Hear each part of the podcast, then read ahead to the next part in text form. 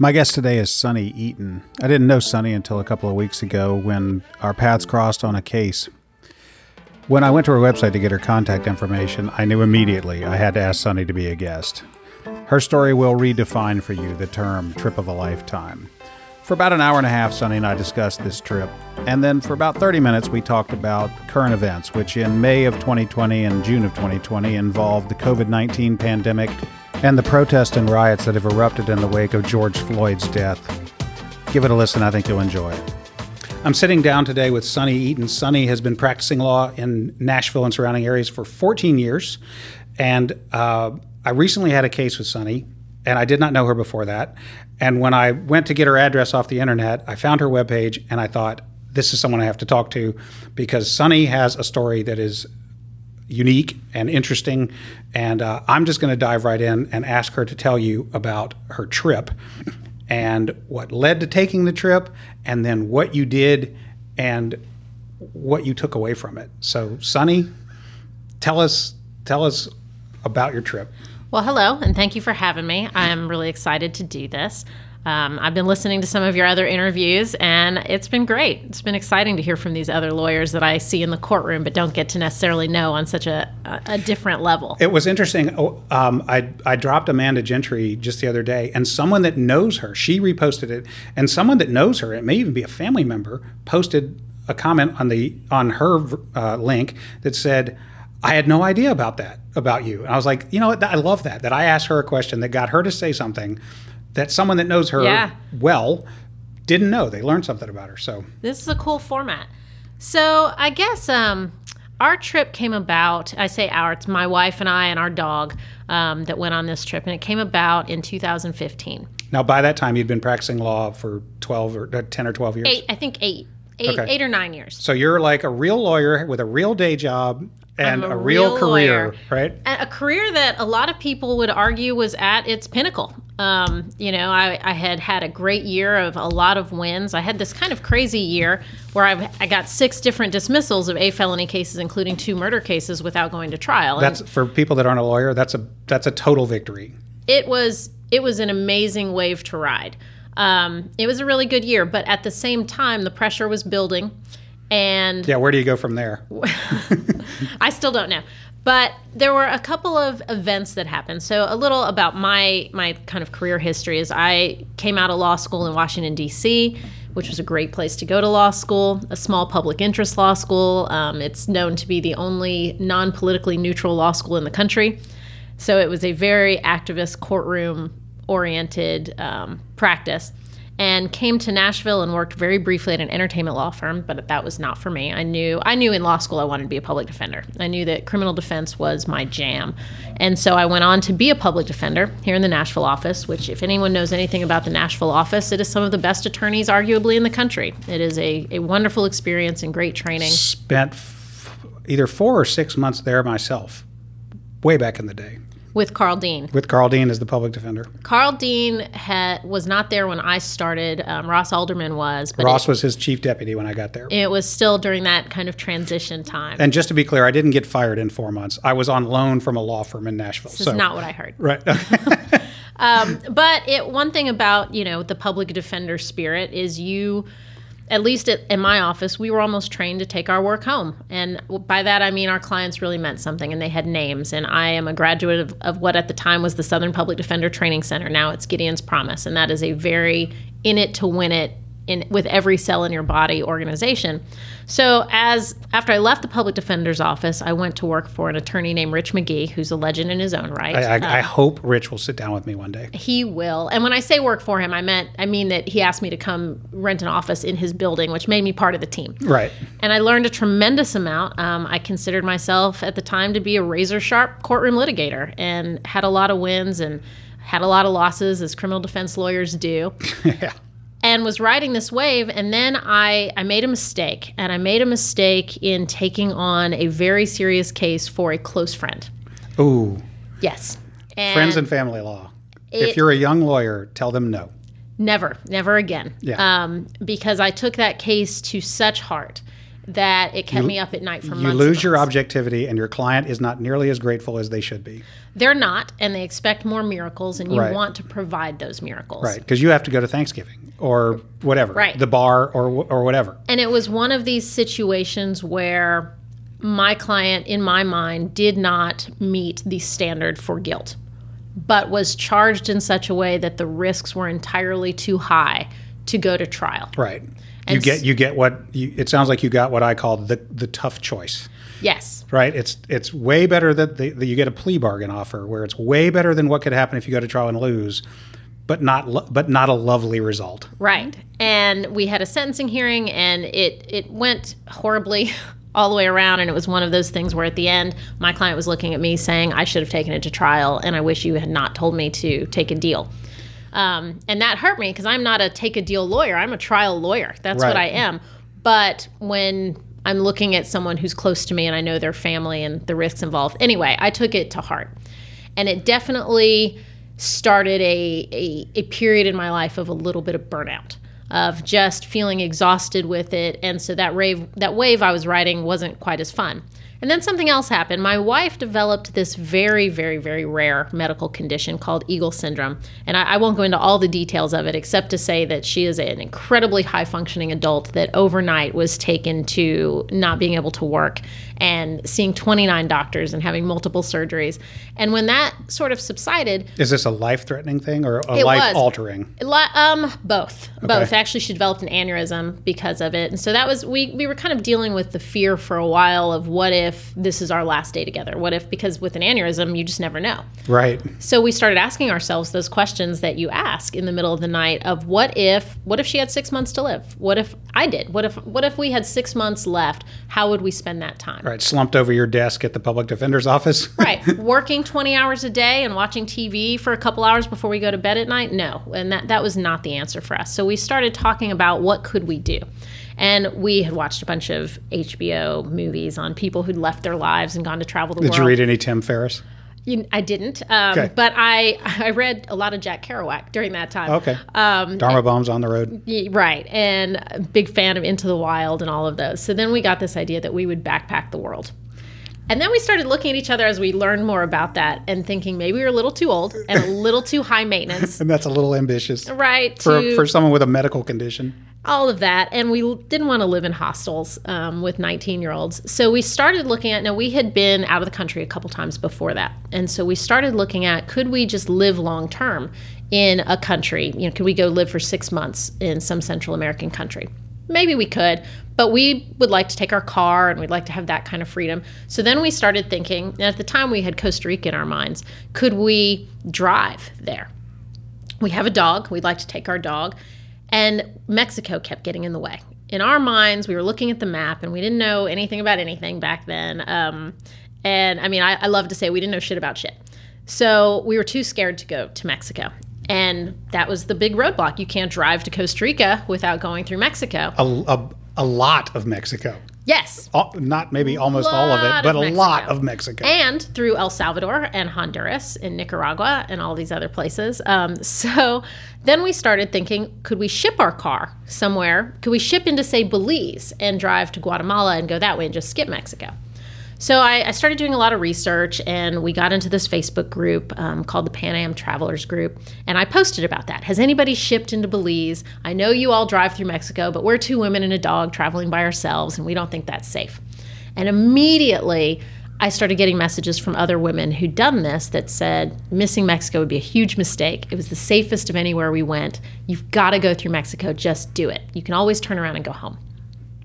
So I started talking to Karen, my wife, about that, and at first she was absolutely not. She's a safety girl. These are these are crazy people on Facebook. Right, we're gonna get sold into sex trafficking, and you know, we're gonna. And she's blonde and blue eyed. You know, she's not blue eyed, but she's blonde and green eyed, and um, stands out in a crowd.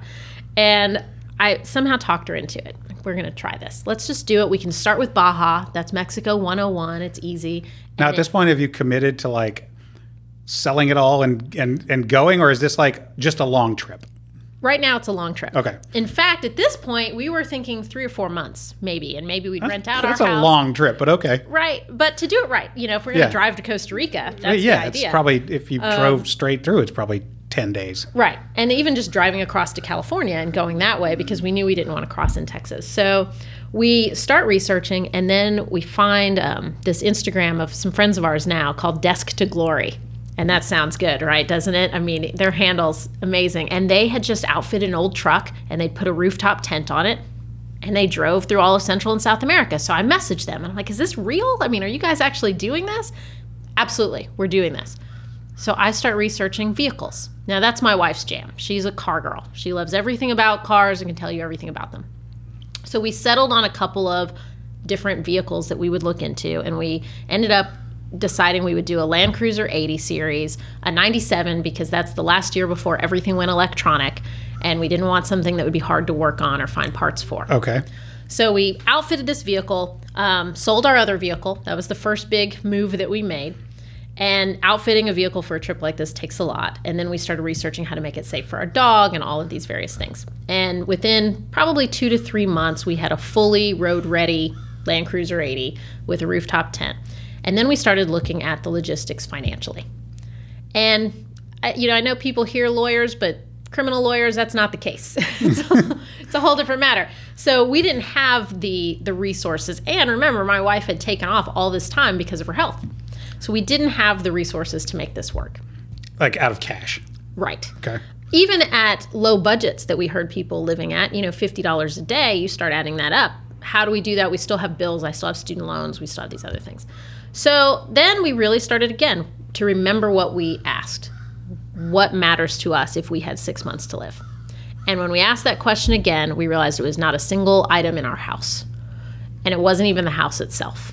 And so we decided to sell it all and we didn't want to store anything and we committed that if we could not fit it into our vehicle that we didn't keep it and that's what we did and we spent the next three months selling every single thing in the house and six months later we took off and we left for california all right so the moment in time that you like sign the papers and then like you what you like walk out to the driveway and like look at each other and you're like okay, then I I guess we do this. You have no choice then. Right. You're like you're at least driving to, to California.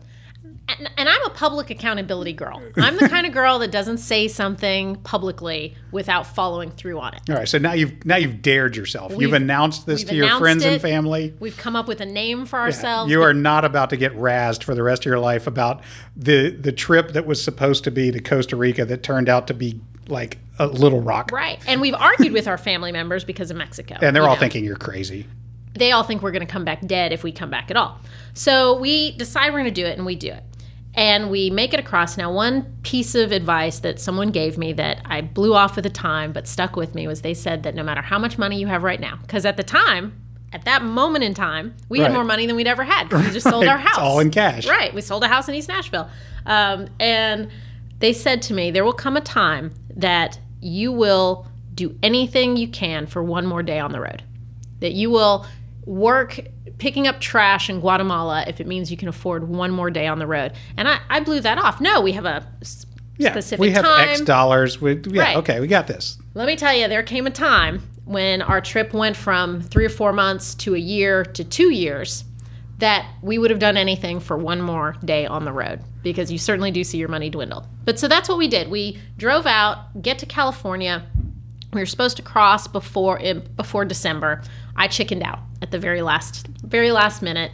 Um, didn't want to cross the border. Our dog had gotten a tumor, and we were dealing with that too, and trying to decide if she was road ready. So is this so like crossing the border? Was it like like existential or like practical? Like what was your like you're in, everything you own is now in a car. You have a bank account with X dollars in it. You have driven from East Nashville to California. Now suddenly you get like is this like the wedding jitters kind of thing or what? Well, A, California is beautiful. Sure. And I had not spent any real time so you, there. Maybe you're thinking drive north. I'm thinking we hang out in California. Okay. No one's going to try to kill us in California. We've got enough money to hang out at the beach for a little while. Um, and it was like standing at the edge of a cliff. Okay, I wanted to climb up there to the top of this cliff, and I had this big dream in my idea, in my mind that I would jump off and have this amazing dive. But then the reality is, what if there's a rock I don't see under the surface? Yeah. Okay. And so for me, it was the what am I doing? So the moment the moment of trepidation wasn't really at the end of the driveway. The moment of trepidation was at was in Tijuana. Yes, okay. 100%. It was. Like a month later. So we get there and we spend, instead of two weeks in California, we spend two months. And now by this time your wife must be thinking, okay, like I didn't I didn't sell everything I owned to hang out in California. Yeah, although Karen really liked California too. So what actually pushed us over the border was our dog because she had before we left, she had this tumor we had removed and she was road ready, but they told us you, you need to get it checked one more time in a couple months before you cut down to the border. So we go to this vet in San Diego and it's just a kind of a routine thing and this vet was going to charge us like 9 grand. And I was freaking out. This is a huge chunk of our money.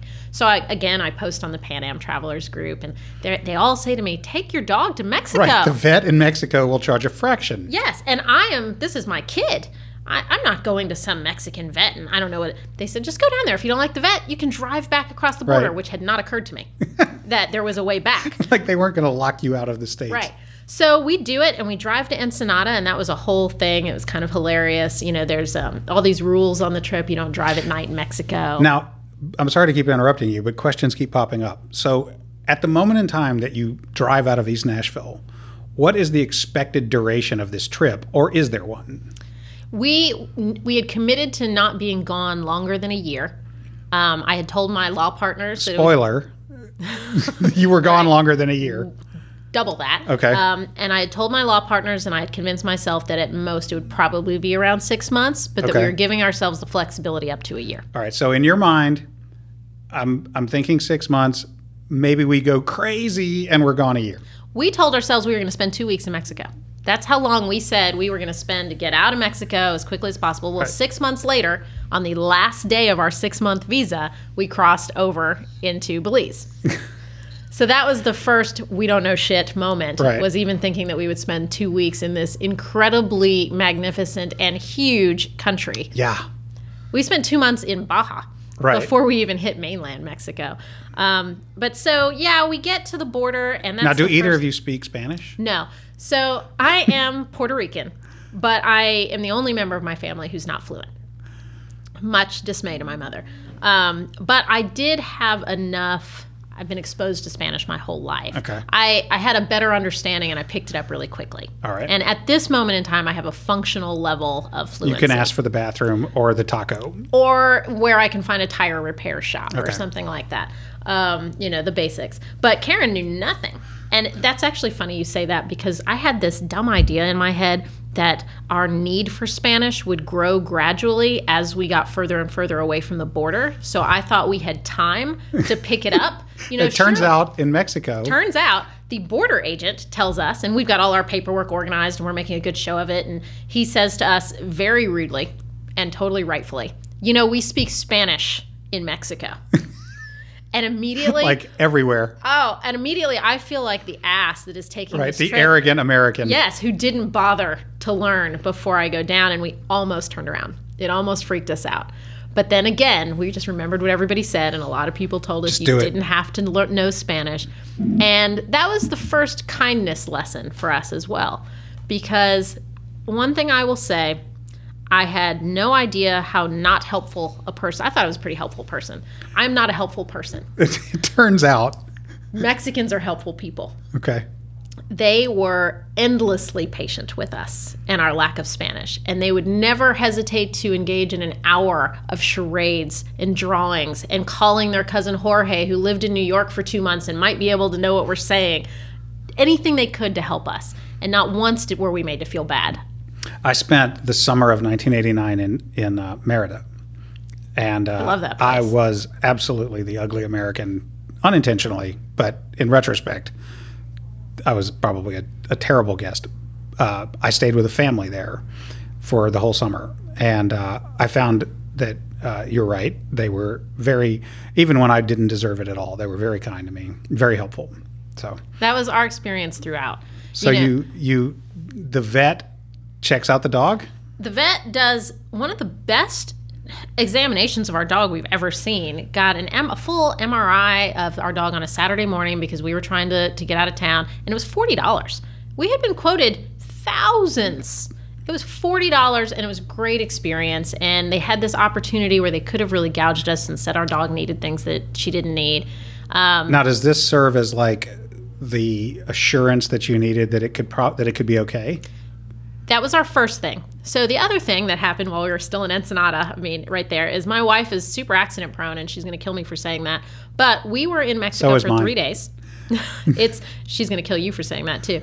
Um, we were in Mexico for three days, and we were still too scared to camp. We're set up for camping, but we have not crossed that bridge yet. Okay. So we're at this hotel. No, we're at an Airbnb at this point, and my wife falls out of the front door and um, dislocates her shoulder. Oh, She actually tore her rotator cuff. And I'm thinking, well, now our trip's over. now we have to go home. Right. Now we have to go home. This is a major injury. We don't even have a good story about it. It's not like we were hiking some canyon and this happened. She fell out the front door of the Airbnb. Um, so we had to find an orthopedist in Ensenada and all this. And once again, it was one of the best experiences I've ever had. And we had a doctor who was super on. The whole thing cost us $80. It was $80 for her x ray and the specialist visit. And we were able to continue our trip. Um, she just had to be a little more careful. That is the moment I thought things might be okay Yeah. because now I know that the medical care is not as bad as I was yeah, told. it's not a. It's not. It, is another country, but it is not a backwater of. of People are living there. Right, They're living yeah. lives. We ran into the real housewives of Ensenada having Right. their lunch and doing their nails, Yeah. you know. Um, and they have they have cable and electricity and yeah. Right, and we didn't see cartel running the streets. I mean, this this was just generally not our experience. Um, so we do that, and we we finally we were still still too scared to camp, and then we we tried camping for one night. And here's the thing that I didn't say: I before this trip had never camped before, ever. This just gets better and better. Not one time in my life had I gone camping. And I had said to Karen multiple times, What if I hate it? What if I hate camping? And Karen's super laid back and she said, Well, then we'll adjust. We'll just do Airbnbs or whatever, and our trip will be shorter. Um, you know, and what ended up happening was I had posted again in some of these groups because our first camping experience was awful. I didn't know anything about our rooftop tent. It was a hassle. It was hard and it was hot and dirty and all these things. And we met another couple who overland with their families, and we met a lot of families on the road. And they said, Here, we're house sitting up at this ranch in Baja on this mountain. Come up here and we'll give you some overlanding 101 for a few days. And we went up there, and the first thing they did was throw out about 70% of what we brought with us. you don't need that. You'll never need that. You're never going to need that. It's making you miserable. Our car was packed to the brim because remember, if we if it didn't fit in our car, Right. we no longer owned it. right. And we filled that car every single inch. Um, but so that was a big it was a big lesson for us. So you were hoarders on the road 100%. until Yes, until about 2 weeks in and then it became an exercise in getting rid of as much as possible. because if you keep if you keep cramming it full, then you have to unpack it to find whatever. every time. In fact, for a while, other people would call our vehicle the magic exploding vehicle because you'd go and you'd set up camp, and all of a sudden you got to take everything out to get to it. But we became pros at the camping really fast. Now, are there are you running across expats? Are there Americans living this same Yes. craziness as you? so many. Okay. Uh, it's actually it's funny because it was one of the best things about the road is this road community, and you run into the same people in different countries, and you start camping with them, and then you meet up with them. Like everybody's going to meet up in Guatemala, and we're going to do these things, and it's amazing. It's also something else that's sort of hard to deal with um, because you think you have this idea in your head, like we're Indiana Jones. You know, we're doing this crazy thing that nobody else then does you find out there's a thousand people out there doing it. thousands of people doing it. You know, we thought we'd be the only women out there doing it too. Yeah, it turns out there's entire cottage industries catering to you. Yes. And there were way more women on the road doing this than there were men. Far more. What do you make of that? Um I don't know. I really don't know what to make of it. I think that I just think women do a lot more than we think they do. And I, I also think maybe not as Do you think it was that you noticed them more, or that it was in fact? No, there were more women on the road. Okay. There were absolutely more women on the road. More women traveling solo on the road. A lot more than I ever expected. And that that was very calming. And Baja, Baja's great for anybody to do who wants to test this out because Baja is actually most of the stereotypes of Mexico you'll find in Baja. But Baja's Mexico 101. It's there's campsites everywhere, and there are Canadian. We call them snowbirds. They're Canadian Americans who just come down for winter, and they're everywhere. They're just partying for all winter long, and it's a great experience. And the beaches are beautiful, and you camp next to whales singing off the shore, and you know it's crazy. But then you know, we get to, through Baja and we're pros now. We've done it for two months. And there were definitely moments where going, gosh, can we do this? Because Baja is very, except for a few cities, it's a little underdeveloped. It's deserts and beaches. Hard to find nice groceries, hard to find the things that we liked. But it's beautiful. But you get to the end and you Did you find that you started to let certain? You said a minute ago that you were high high maintenance, or did that had to like give way, right? it came and went. So Okay. Baja definitely went away because Baja was hot and it was sandy and it was the beach, and so you know, there was no makeup and hair and Yeah, I remember when I got to Mexico, I was there with like, I was there with a about thirty or forty University of Florida students, and there were about twelve of them that were like sorority girls who decided this would be their fun summer abroad. Um, but we, the where we lived, this was 1989 in Merida. Even even affluent people did not have air conditioning in their home. Right. And you're sleeping in hammocks not because it's cool, but because it's cool. Not Right. because it's like not because it's fashionable, but because if you sleep on a mattress, you will sweat all night. You will not sleep. So it was about five days into the summer that the sorority girls gave up the Aquanet and the eyeshadow and just got with the plan. So I will say that there came a point in our trip where we found our balance. Um, because at the very beginning, I mean, we were just thrown in. You know, it was we were thrown in, and so no, everything went out the window early on. I mean, it became hats and bandanas, and it was just sweat all the time and dirt all the time. Then actually, after Baja is when we started asking ourselves what we wanted out of our own trip, and we realized that our goal was not to make it as hard as possible. That's not what we wanted to do. Yeah. So we actually at that point decided we would do 50-50. And th- we also learned then how cheap Airbnbs were and about this magnificent thing called house sitting. And we learned about that. And were we I mean, we did a house sit in Costa Rica for six weeks in this mansion with a pool overlooking the ocean. and It cost us nothing. so we were learning about these different ways to kind of incorporate some of our standard of living into this experience. Um, because we would get these amazing airbnbs for nine ten dollars a night and sometimes negotiate in mexico you can negotiate everything. So we see an airbnb for twelve dollars and we negotiate down to eight dollars Just just as a matter of lawyering, right? well and because money means something different when right you're on the road Right. And when it- you have a finite supply that's not being refreshed. and it, that's a perspective thing when i came back looking at things going $20 that's insane you Yeah. know? I'm not paying twenty dollars for something to eat. No way. But but so we um we did all that. You know, you get bottom Baja. We're pros now. But then the fear hits all over again because now we're going to mainland Mexico, which is no longer Mexico 101. No longer beach. Right. It's- this is where the cartels are, right? And I should mention, and this was very scary for us, but we were, this is one of the things that stalled me in California. While we were there, two surfers doing a similar trip to us were found dead with their van caught on fire in the middle of the night, very close to where the ferry for mainland Mexico lets off. And it made national news. So immediately our families are calling us you're gonna die. Right. What are you doing? You cannot go there. It's Right. not safe. And we're fighting it off ourselves. I mean, you know, it took a lot to get past those fears, and now this terrible things happen, and it sort of rocked the the overland traveler community, and we had to really think about: Are we still going to do this? And then people reminded us that there are thousands and thousands of people, and Right. this is one incident, and it made national news because it's rare. Right. So that is that's how we see. If it happened every day, it wouldn't be news every day. Exactly. So we we do what in my mind of all the things we did, this was still one of the most special. We took we took the trucker ferry, the cargo ferry from Baja to mainland Mexico overnight with our vehicle. It was us and 100 Mexican truckers and trucks full of chickens and onions and things like that across the Sea of Cortez to mainland Mexico and I have never felt cooler in my life ever. Um, it was an incredible, incredible experience. Also, it was where I learned that the Mexican truckers themselves are not scary, as they brought us coffee and made sure we had breakfast and knew where to go to the bathroom and all those things. We get to mainland Mexico, and it was nothing I expected. I thought it was going to be more of Baja, more desert, more rusticness.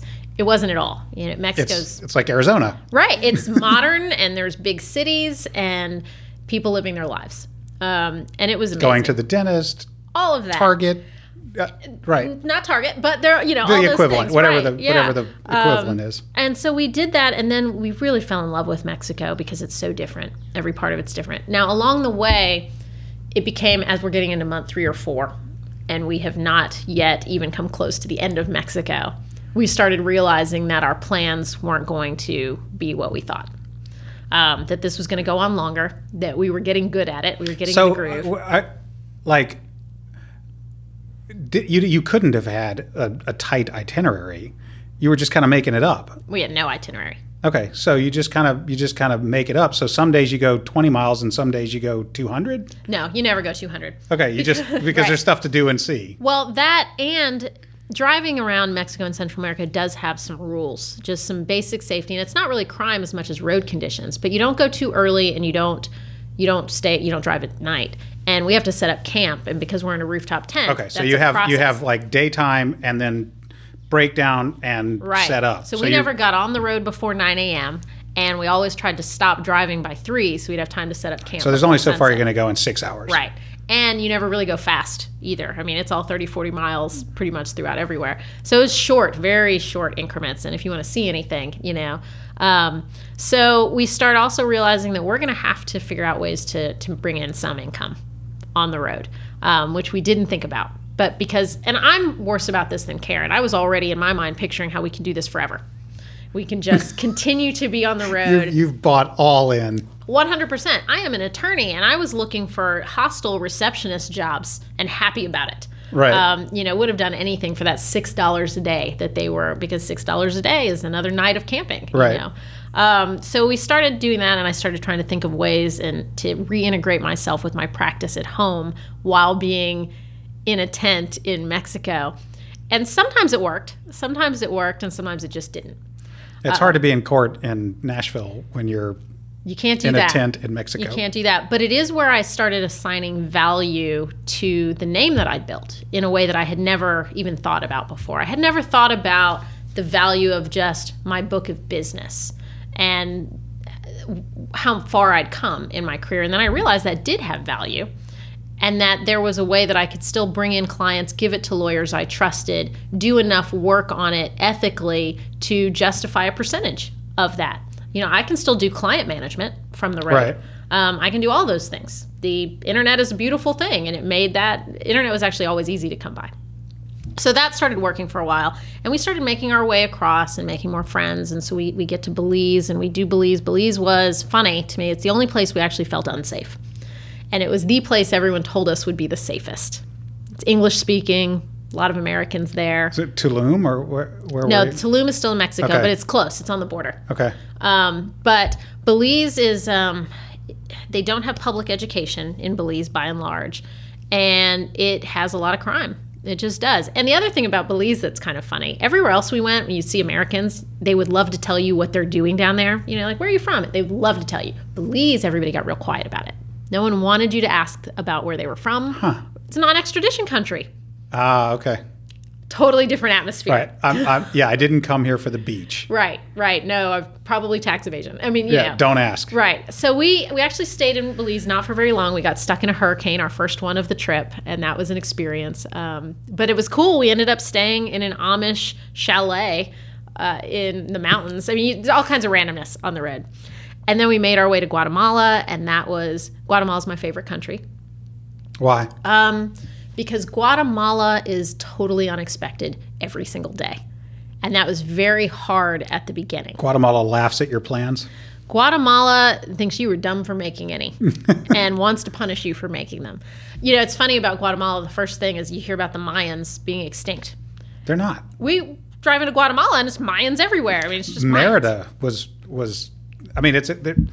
Now I'm speaking you're getting of, to that side of the yeah, I'm- I'm, speaking about 1989. I can't speak to it today, but when I was in Merida in 1989, there was kind of a hierarchical class structure, and if you were blonde-ish with European features, you were automatically assumed to be Still. and probably in an upper economic class. And if you were obviously of Mayan, you know, origin, you were relegated to to a you know service industry, Mm-hmm. You know, uh, that- working for the Europeans. It's a worldwide phenomenon. It's actually something that was very eye opening to me in those countries um, because it's no different than anywhere else. I mean, it's just the truth of it, you know, and pol- all the politics aside, there is just a truth to it that worldwide, the darker skin you have, the more societal challenges you face.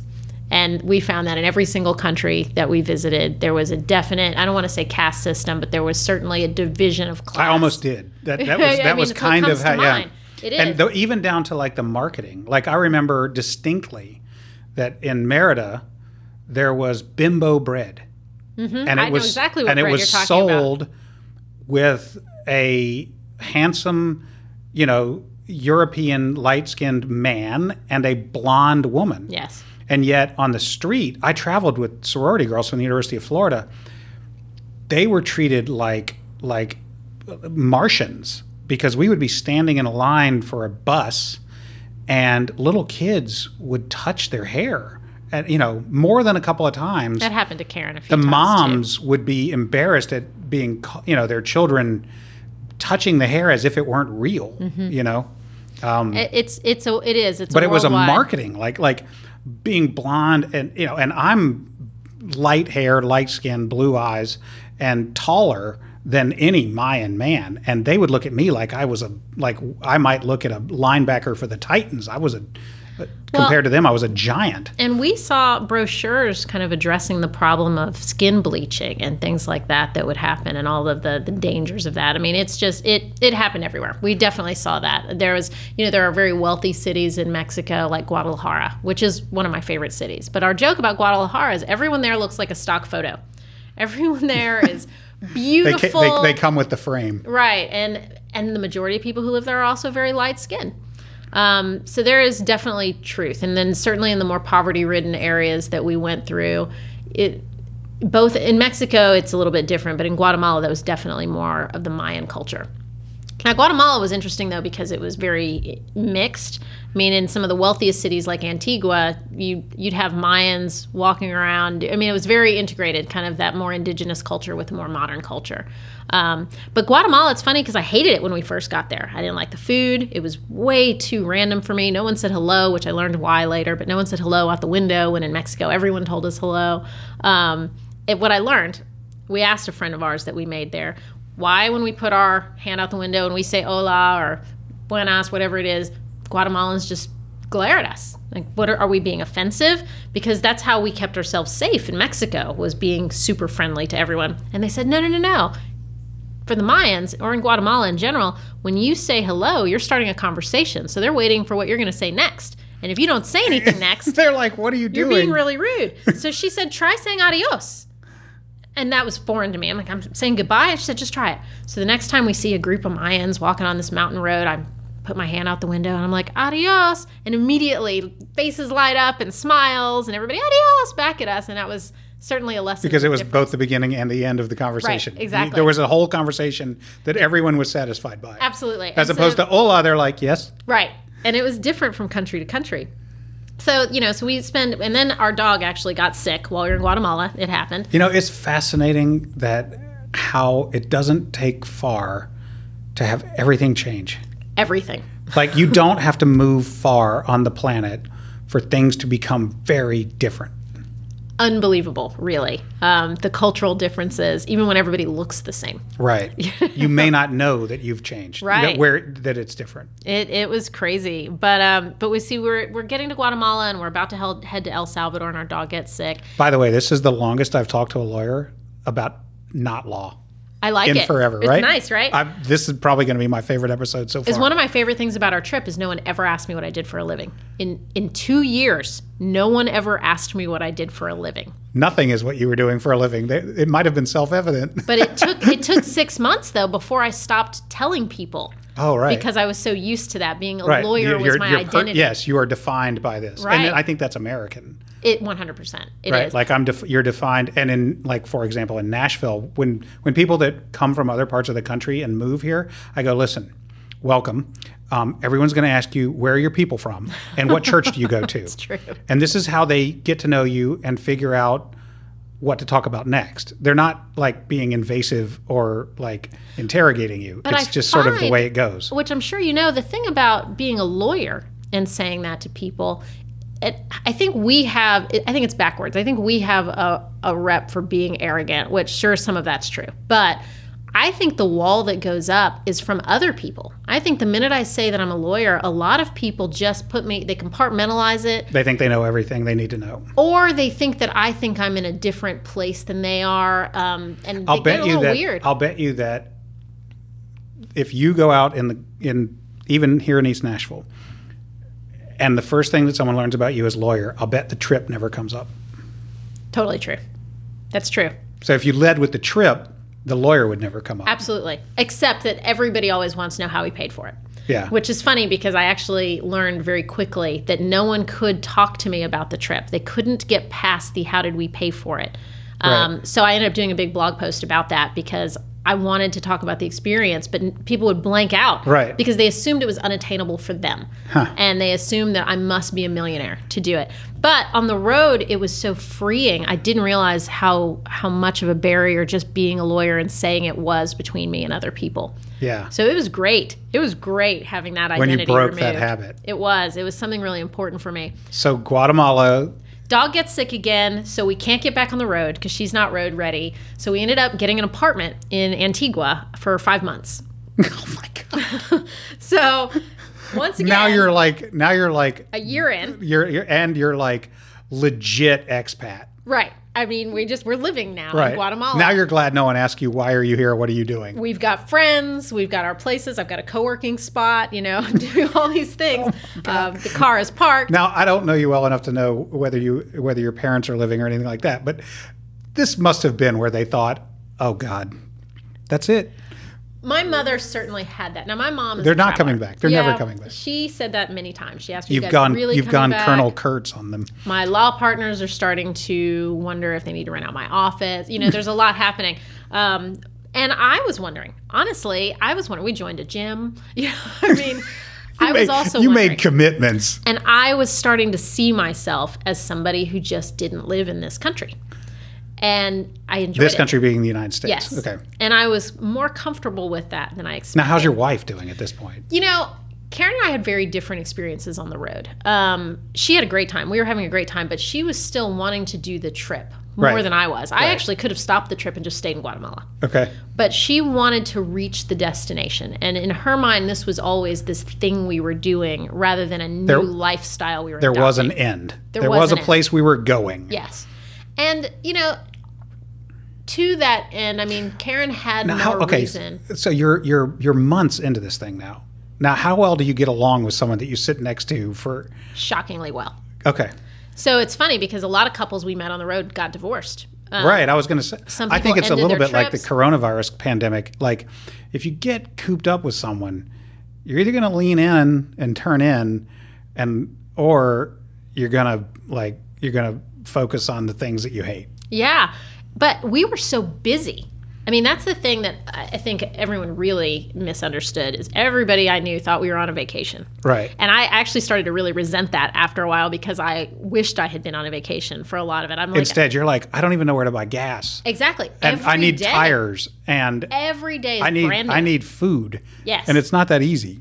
And it's all work. I mean, it is all work. Problem solving constantly. and and we've got this old car. I mean, we took a 20 year old vehicle. It had problems, and actually, it did great. But you know, some they're just things Still. to do, and Brakes. everything's exhausting. You know, you don't go to a mechanic in Central America without knowing pretty much how they have to fix it, so that you can stand over their shoulder and watch them do it. So there was just it was constant. We were exhausted for a lot of our trip, so there wasn't time for us to do a lot except problem solve together so we became great at it. It's I have never and I don't know if I could have ever done that trip with anyone else. I don't. My wife is unbelievably capable. Um, she can work on cars and she can solve problems like I've never seen.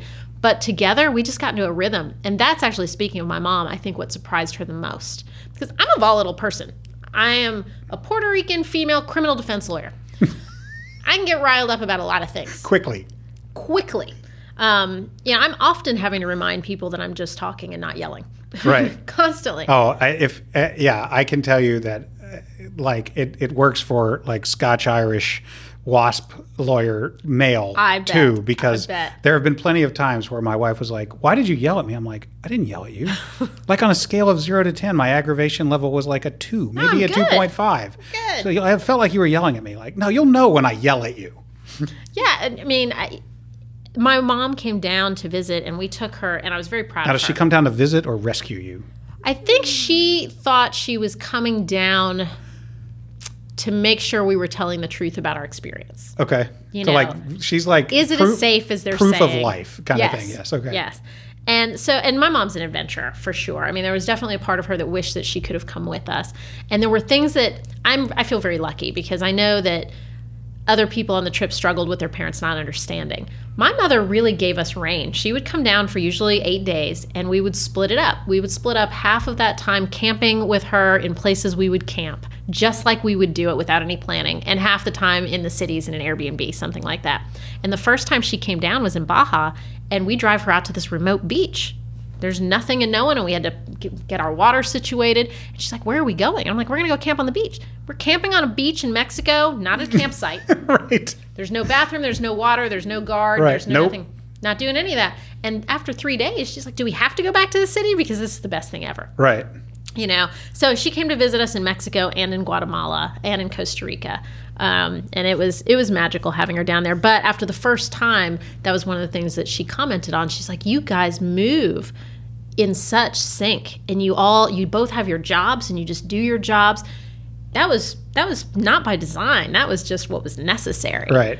you know um, we would get to a campsite and there was a rhythm to things Right. She grabs this, you grab that. Yeah. Right. It's like who who unloads the dishwasher? and the the phrase going where the day takes you has just never been truer i mean you just you go where the day takes you because we don't really know where that's going to be So you're in Guatemala for what'd you say, like Five five, months. months. Now, how is it that it comes time to go on? karen was ready to go Okay. and we had already so guatemala And your every- gym membership expired. our gym membership, which was glorious, by the way. I mean, we got personal training for we, were, we had a personal trainer, but for eight dollars an hour, you know. Um, but we finally get out of Guatemala because Karen's ready to go. She was ready to move on. I was ready to move there, and so that was a it was a moment for us. But then it was time to go to El Salvador. And the funny thing is, is no, long, no, no matter how long you stay on the road and you get good at this, every single country tells you that the next country is more dangerous. Uh huh. So in Mexico, you can't go to Belize, you're going to die. Belizeans, you can't go to Guatemala, you're going to die. Guatemala, definitely don't go to El Salvador. Whatever you do, this is it. right. So every time though, you it's hard not to buy in. So this trepidation before Well, and you're you're you're you're both um, metaphysically and physically getting further from home. yes. Yes. And Now, if we turn around, we've built in another 500 miles or five days or whatever. and statistically, I mean, you know, the lawyer in me kicks in too. I keep thinking, okay, we've made it a year, nothing's happened. Right. Well, the chances are it's going to catch up. Right. right. Yeah. Right. And so now we're getting to big, scary El Salvador, you know, MS 13 and all the things. And we expected to find heads hanging from bridges. And I don't know what we thought. We pull into El Salvador, and it's one of the most beautiful places I've ever been. The roads are in better condition than most of the countries we'd been to so far. Um, the first place we ate in San Salvador, one of the, the murder capital of the world outside of war zones. And the first place we ate was an Olive Garden. Which I, Wait. I am not ashamed to say this. We had been eating non-American food for a year. So you get to Olive Garden, you're like, "Yep, breadsticks." Right, one hundred percent. Yeah, I'll have the all-you-can-eat breadsticks, They've please. got a Benihana and a TGI Fridays, and Wow. I mean, um, so it was. I was, did not see that coming. No, San Salvador was an awesome city. Now that is not to say, and I do want to be respectful of the country. I, I get, I get, I found myself doing it, but I get irritated with Americans like myself who go down to a place And they want it to be months like there, here. or say it's super safe. We don't. Ha- there's no. It it, it uh, was safe for us. N- nowhere is super safe. No. And I, even though I will say 100% to travel there as a tourist, it's pretty safe. But, and that was what we were. We were tourists. Living there is a different experience. Right. Once you get away from the bright lights and the places that are safe so that they can make money. And once you're trying to own businesses and Right. send your kids to school Right. and live in neighbor, it's a different experience. And I can't. And now I will say that even that experience, it wasn't as much of a war zone in these places than I thought. Um, because I do feel like we lived in places more than most people do. We ended up living in some way in almost every place we went. But still, our experience of safety was from the perspective of outsiders. Um, but we go into El Salvador and it was super friendly. The only MS 13 that we encountered, which we did encounter, were stuck in the sand on the beach. And we have all this equipment in this big car. And I'm an experienced girl, so very happily we hooked up their stuck car to our Land Cruiser and pulled it out. And then we got invited to an MS 13 party on the beach later that day. and those experiences are incredible. They're incredible. Um, but no one ever tried to kill us. That never happened. We met the mayor of El Salvador and he invited us to lunch. I got really drunk with the mayor of Valladolid. and so the summer I spent in Mexico, I was there with a professor of anthropology. And so he took us out to places that he had been studying and living himself for years and years and years and years. And so we went to this little town in the middle of the day, and it was literally siesta. But when they saw this busload of American kids pull up, they opened. Well, I didn't want anything to do with the chicles and the Right, whatever. right, right. So I wandered around and found myself in this little store, and I just wanted a beer. So I order, you know, I buy a beer, and before long, it turns out I've stumbled into the f- storefront behind which lives the owner of the store, who happens to be the mayor of this town, and his whole family. And so I'm sitting there drinking Tecate with this guy and his family, and they are picking my brain about the United States. And I could not convince them, no matter what I said, that Miami was in Florida. yes. In their mind, Miami was its own unique place I mean, it is. And it is but they could not they they had a really hard time wrapping their head around the idea that Miami was a city in a state. It didn't it, I couldn't and their entire experience th- their filter for me was American television because every little grass hut with dirt floor had an antenna. And so they had seen Miami Yes. Vice. They had seen every episode of Miami Vice. And so their experience of me was that I lived like on the set of Miami Vice, and I ended up really drunk, and um, and I was late. We had been told to come back to the bus by this time, and I was like 30 minutes late. and when I stumbled out of this store, the professor was livid. He was like, "We have been waiting on you. Where have you been?" I'm like. Living. Uh, I've been over there. And he's like, What were you doing? I was like, Drinking with them. And he was mad, understandably so. And when I, he said, Who are they? And I'm like, That's the mayor. He's like, Wait a minute. You spent two hours with the mayor of this town? Now, most of the rest of the busload of kids has bought souvenirs. Right. And, you know, Right. like, like stuff, right? They've they've done the ugly American tour, and I got drunk with the mayor. And your experience. All right, and at that point, he was like, "Get on the bus, Right. Don't be late again." It's hard to argue with that. Right. It's hard, and that's you know that was that was the overwhelming thing about our whole year. I mean, our whole two years is the unexpected. It was really that became the thing, and the thing that exhausted us early on became what we looked forward to later. Right, because like as a as like a lawyer, you literally record every six minutes of your day. Yes, And you plan weeks out. I am so glad you said that. Eh. Look, the biggest argument I have now now I can go home to my wife and you have no idea what you've just done for my life. So our biggest argument on the whole trip was that I spent time documenting it. Every minute. Every minute. It's what we do. it's what we do. Right. Man, this is great. I finally You're have welcome. I finally have a retort to her her biggest and I and it is actually Like something. live in the moment. She's like live in the moment. Don't you know? Don't. She don't try- wanted me off of social media. She did not want the world to know what city we were in or what a good time we had I last get, night. I mean, I, I get that. And if I had it to do over again, I would probably do it that way. When we go to do South America, which we will do, um, I will reserve all of that, I think, for after the trip. Right. Okay. Like dump it, like later. Right. Because it did take up, it was a thing. You know, for me, it was this kind of desperate need re- to memorialize. Yeah, and you're not all in if you're posting. Totally. Right. Okay. I get. I get that. And but, then it becomes things about is- what people want you to post. right. Eh, But it is what we do. It is what we do. Right. Like we are document. One hundred percent documenting, you know. But so we we ended up. El Salvador was great. It was just beach surf towns in a in a cool city, and then we made our way down, and we get to um, we go through Nicaragua, which was unbelievably hot. Um, and so we kind of hightailed it to Costa Rica. We only stayed in Nicaragua for two months, and that was one of our shortest stays anywhere. Just wait.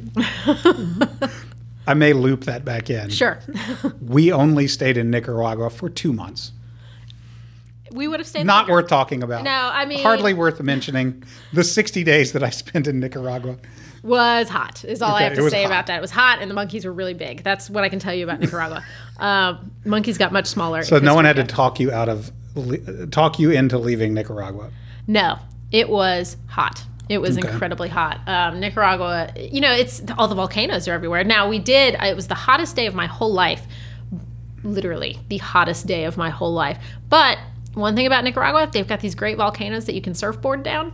And we did that, and that was a highlight for sure. Volcano you- boarding is a highlight. Like like black sand or Yes. okay Like, well, black volcanic dirt. okay right. Um, But it, I mean it's all right. And you I put gotcha. on these heat resistant suits because there's volcanic steam everywhere. But you're basically surfing on powder. Well, on boards, they Right, give you right. yeah, exactly. Okay. and you go down very fast. So- but it was pretty incredible.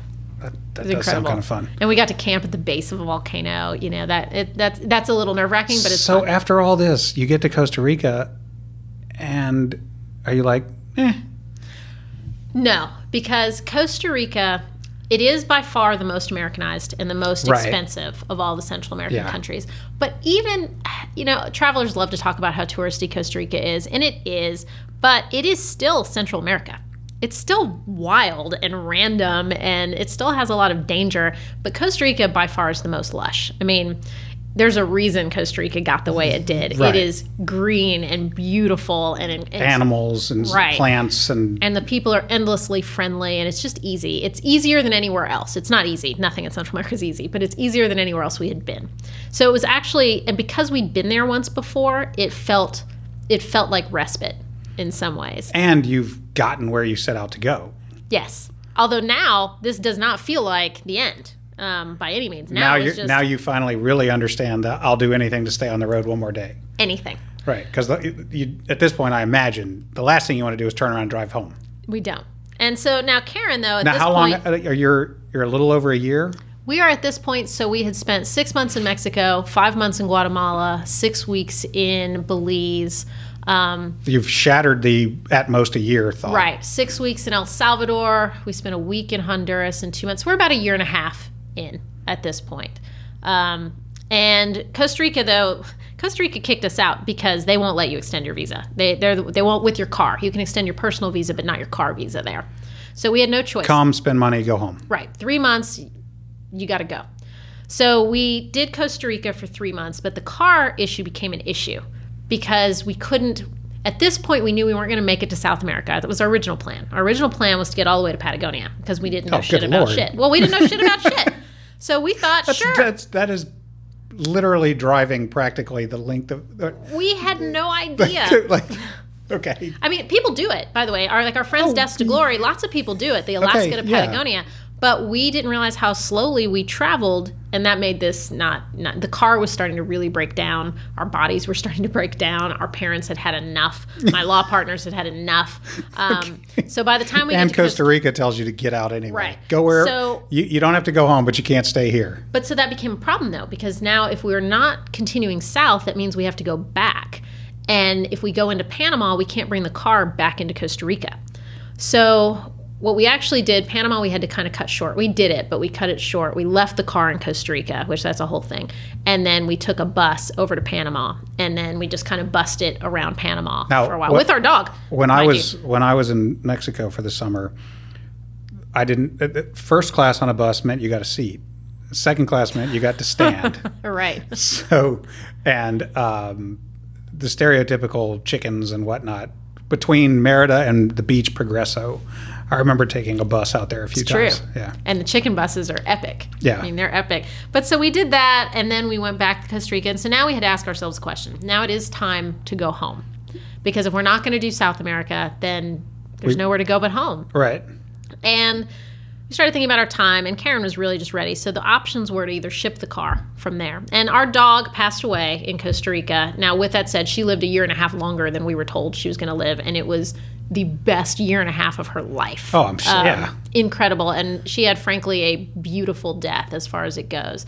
Um, but so now our spirits were low and we couldn't really see what we were going to do. So it was either shipping the car or turning around and driving back. Now, Karen really wanted to ship the car. Um, you know, the dog, And hit- that means get on a plane, it does.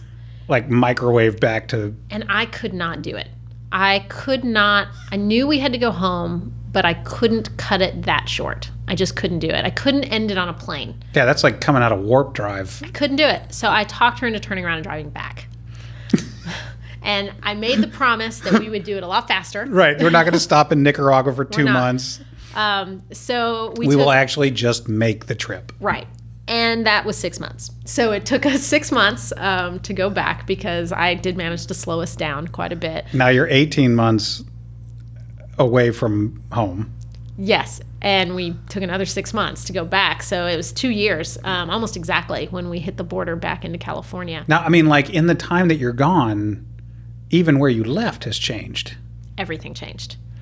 I describe crossing that border, and then you know, so Karen got very good at finding us house sits, and the first thing she found when we crossed over was a house sit in L.A. in Bever- in um, in Beverly Hills. The house that we sat was the was owned by the woman who did all the costumes for The Matrix. So we literally went from sleeping in a tent on a beach in a village to this mansion in Beverly Hills.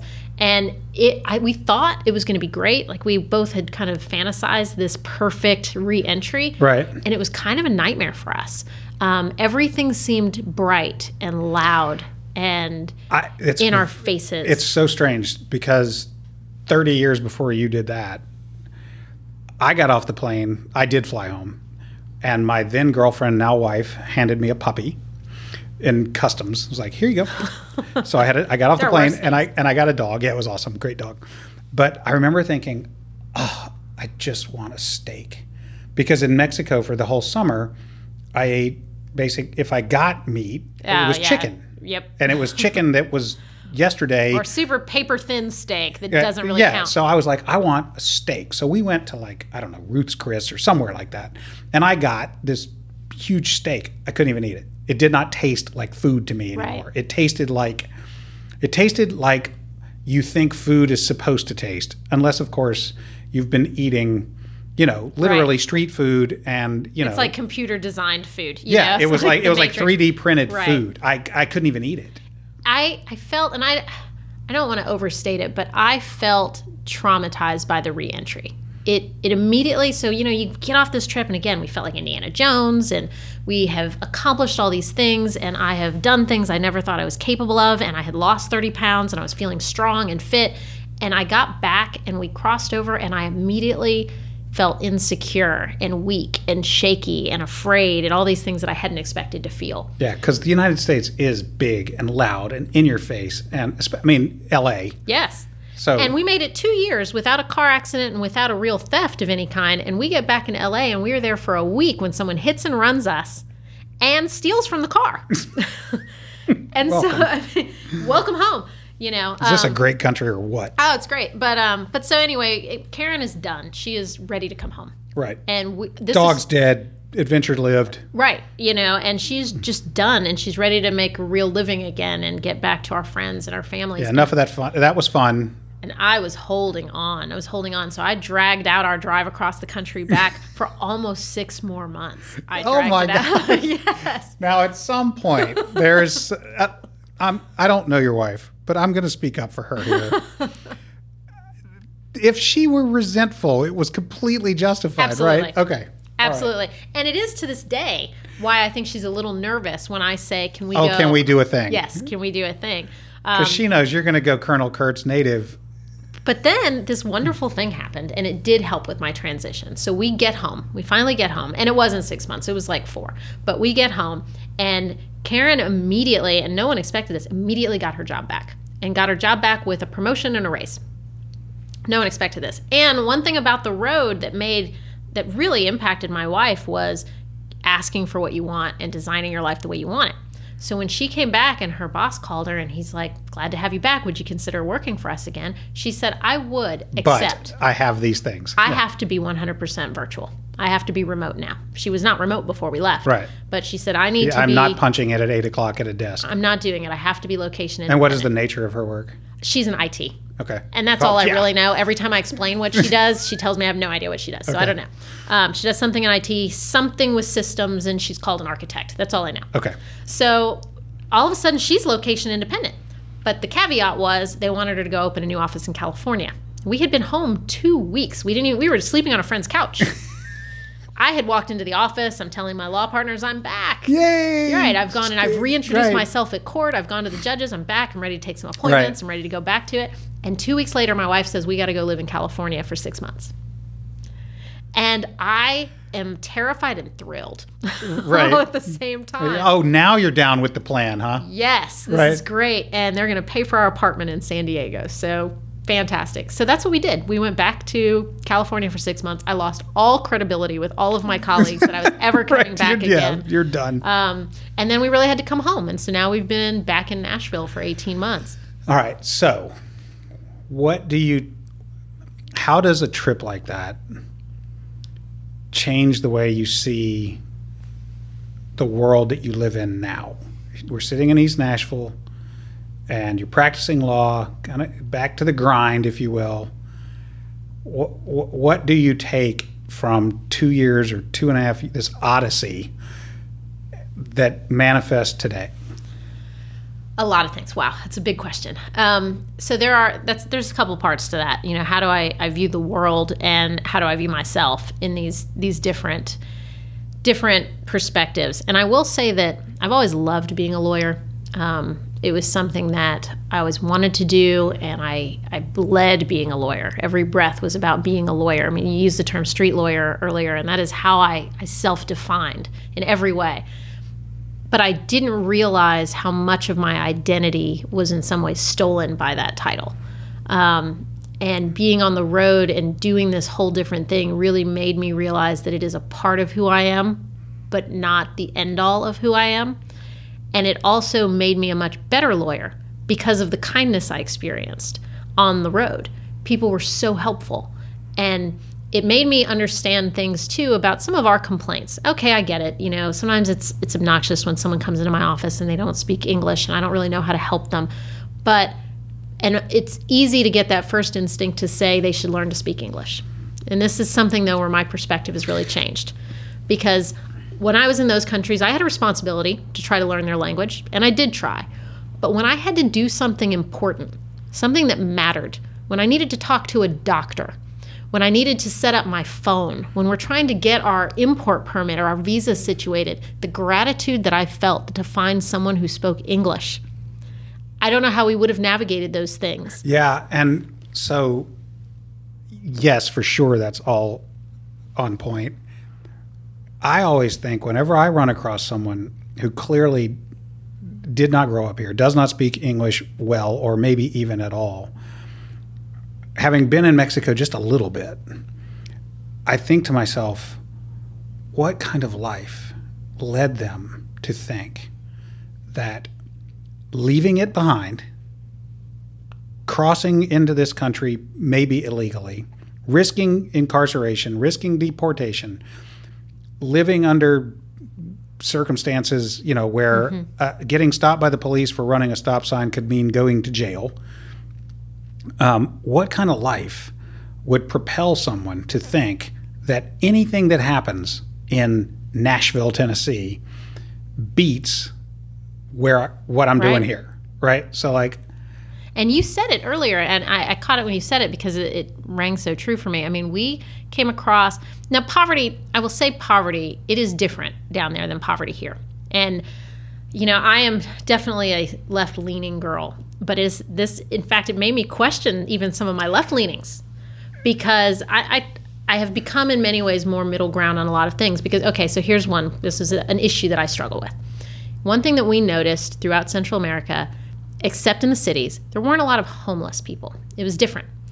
And I really started paying attention to that. And why is that? Well, there were shacks made out of tin or pieces of cardboard and dirt floors and absolutely no running water and no electricity of any kind. And it seemed like conditions that were beneath humans. Except that what I also kept thinking was, but they have homes and they have communities.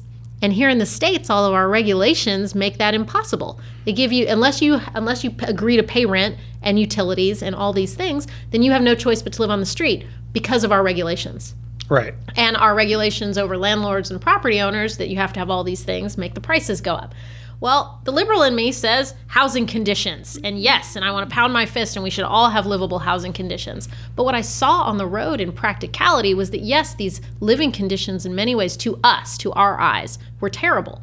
But to people who'd grown up that way, they had communities. Right. And they had everything that in their minds they needed. And a dislocated shoulder cost 80 bucks, Exactly. which to them is perhaps Yes. ridiculously expensive, but at the same time, the other side of that is these are people who want more for their own kids too. Because, like you said, even these dirt floors and hammocks for furniture, they have satellite TV and they see our American way of life.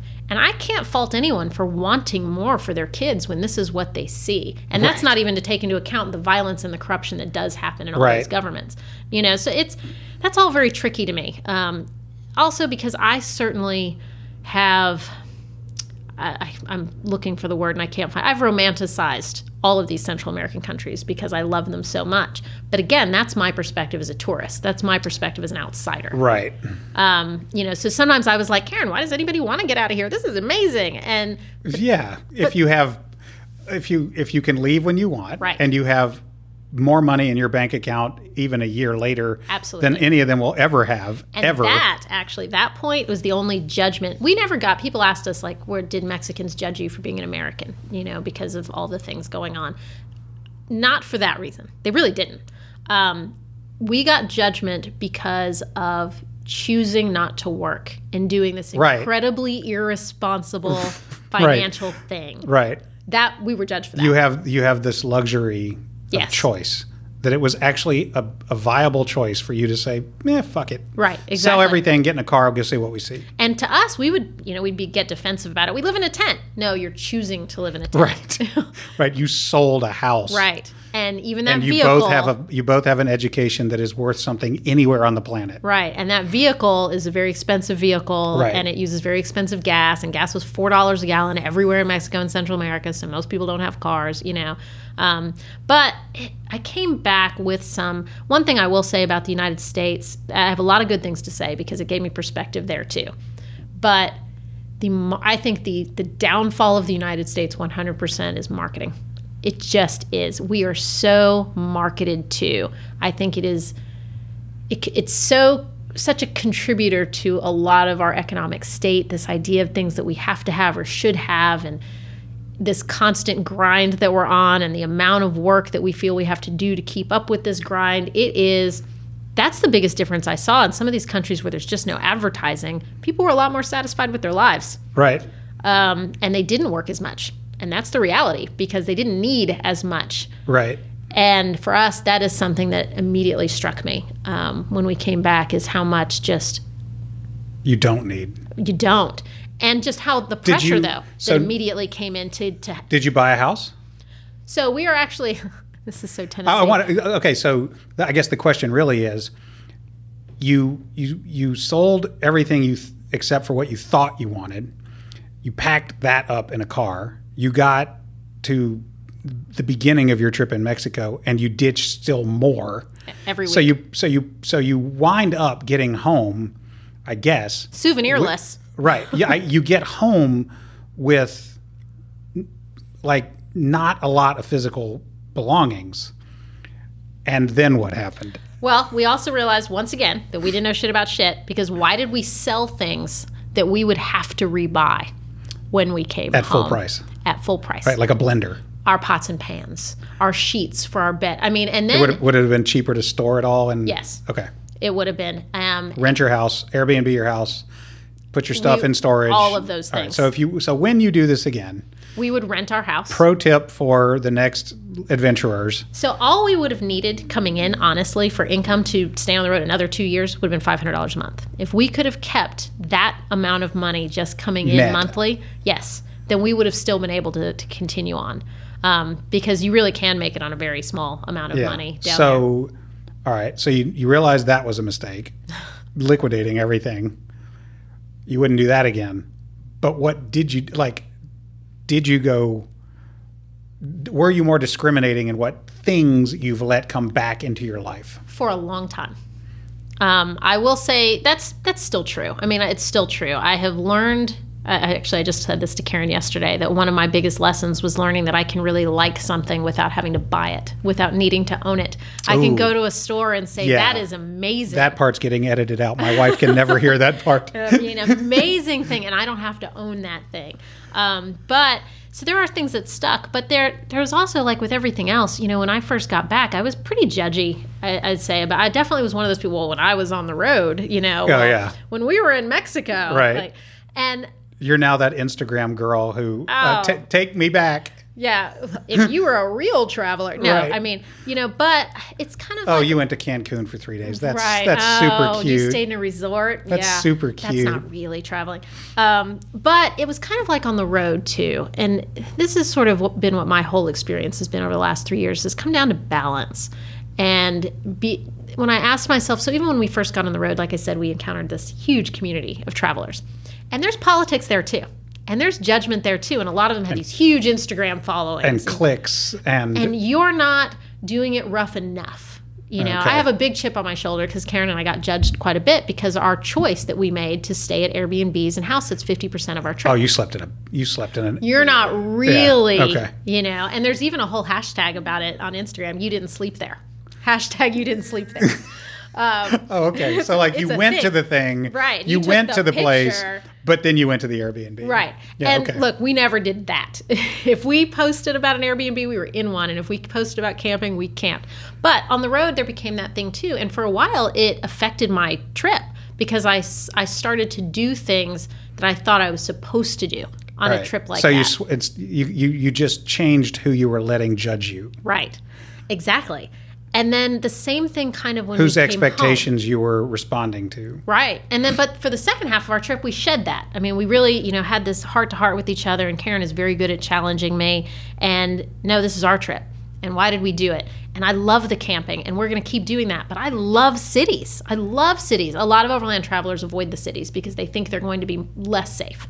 That was not our experience. We loved, we visited every city, every place we went. Um, but to do that, you stay in Airbnbs. That's what you do. So the same thing when I came home, though, I had to deal with it again of what everyone else was going to expect of me when I came home and what I had come to expect of myself. Should we? I felt guilty that I wanted a nice house again because that shouldn't matter anymore. Right. Didn't I you can learn? you can live in a 800 square feet. Right. Didn't I learn on the road that I don't need those things? Didn't I learn that?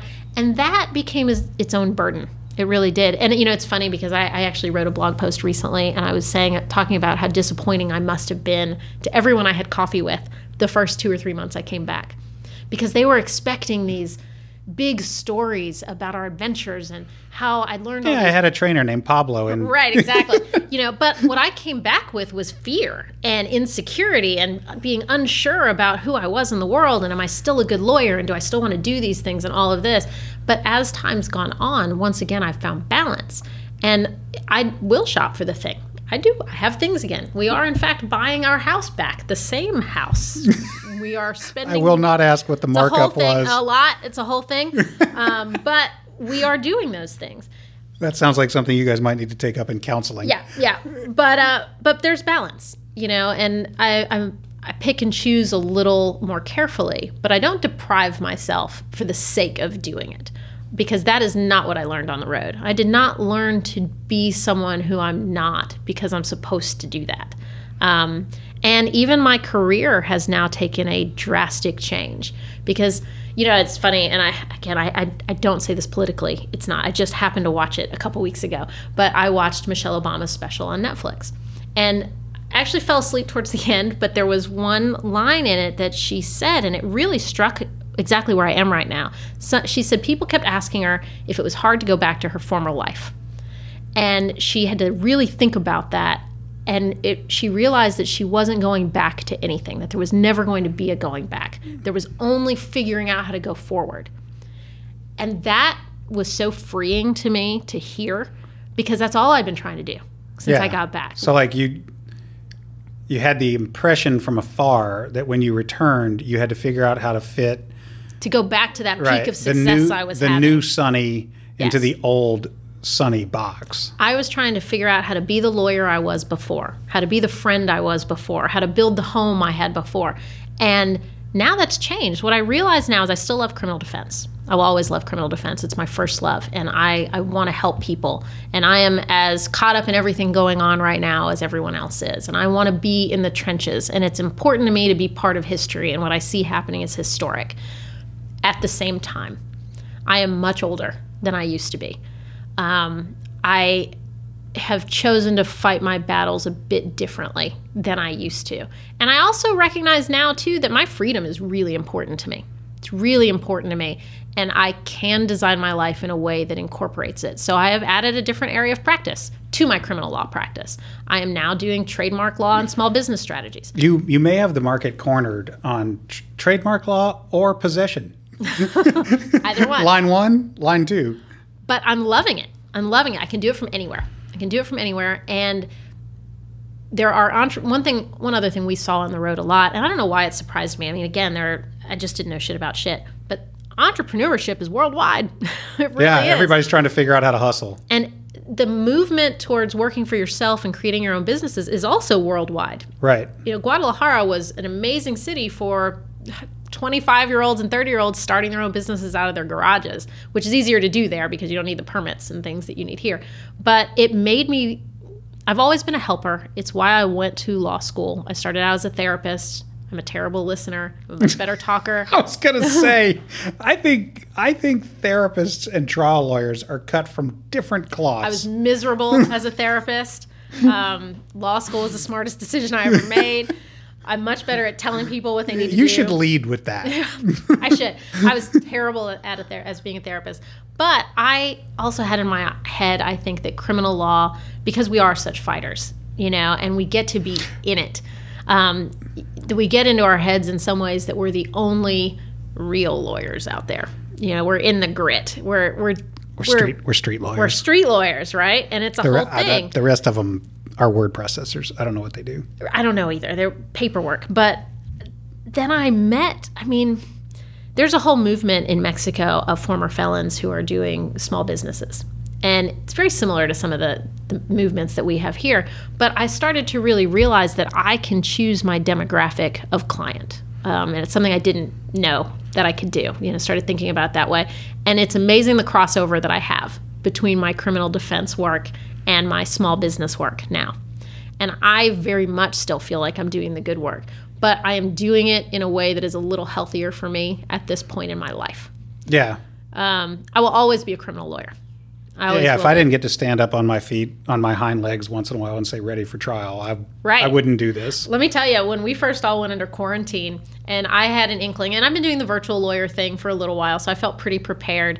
Um, but when I realized that we might start having hearings before on Zoom, things like that, I immediately set up a space in my house. I bought a podium Oh, you you you Yeah. because I have to be standing up to Yeah. do my thing. My my wife my wife is wondering when it's going to end. Like when I I literally have created a studio yes, in my home. and I love it. I do too. I, I could do this. I honestly I I was built for this.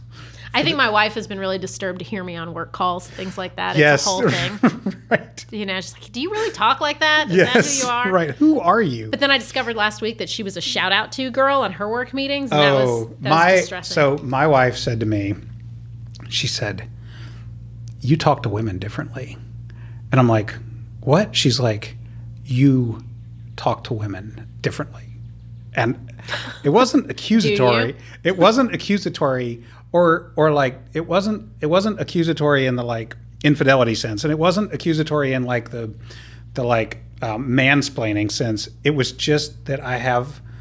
I guess because I do a lot of divorce work. So I'm talking to people who are going through the worst part of their life, at least that that and so what it takes to get the advice through to people can be very different and sometimes I have to like switch gears and yes. be soft or what you know and she's like you talk to women we meet people where they are. Right. Yeah, and I was like, so I started thinking about that. I'm like, oh, maybe. Okay. But yeah, the, the the the work from home thing's been an interesting experience too. You know, um, with everything kind of going on right now, you know, one thing we and we did, we encountered it all through Mexico and Central America were riots and protests. It's part of life there. It's not even all that big a deal. In fact, some of the riots and protests will give notice to the towns. Um, you know, it's one thing that we learned about the cartel that we didn't know actually in Guadalajara. That sometimes, so you'll hear about it on the news, and but here we only hear the surface part of it. Bus blown up in Guadalajara.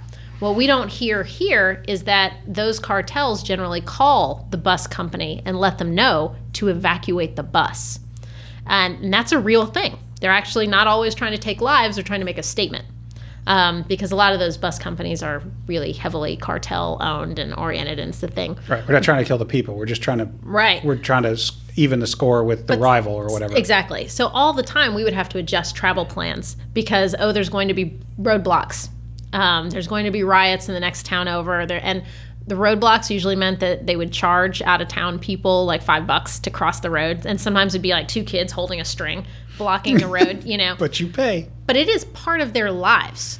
It's just an everyday part of our their lives. Now I'm hoping that here it doesn't become part of our lives, but I'm not that freaked out by it. I'm not I'm not all that freaked out by what I'm seeing right now um, because I think other countries and even our own in many ways have been dealing with this forever.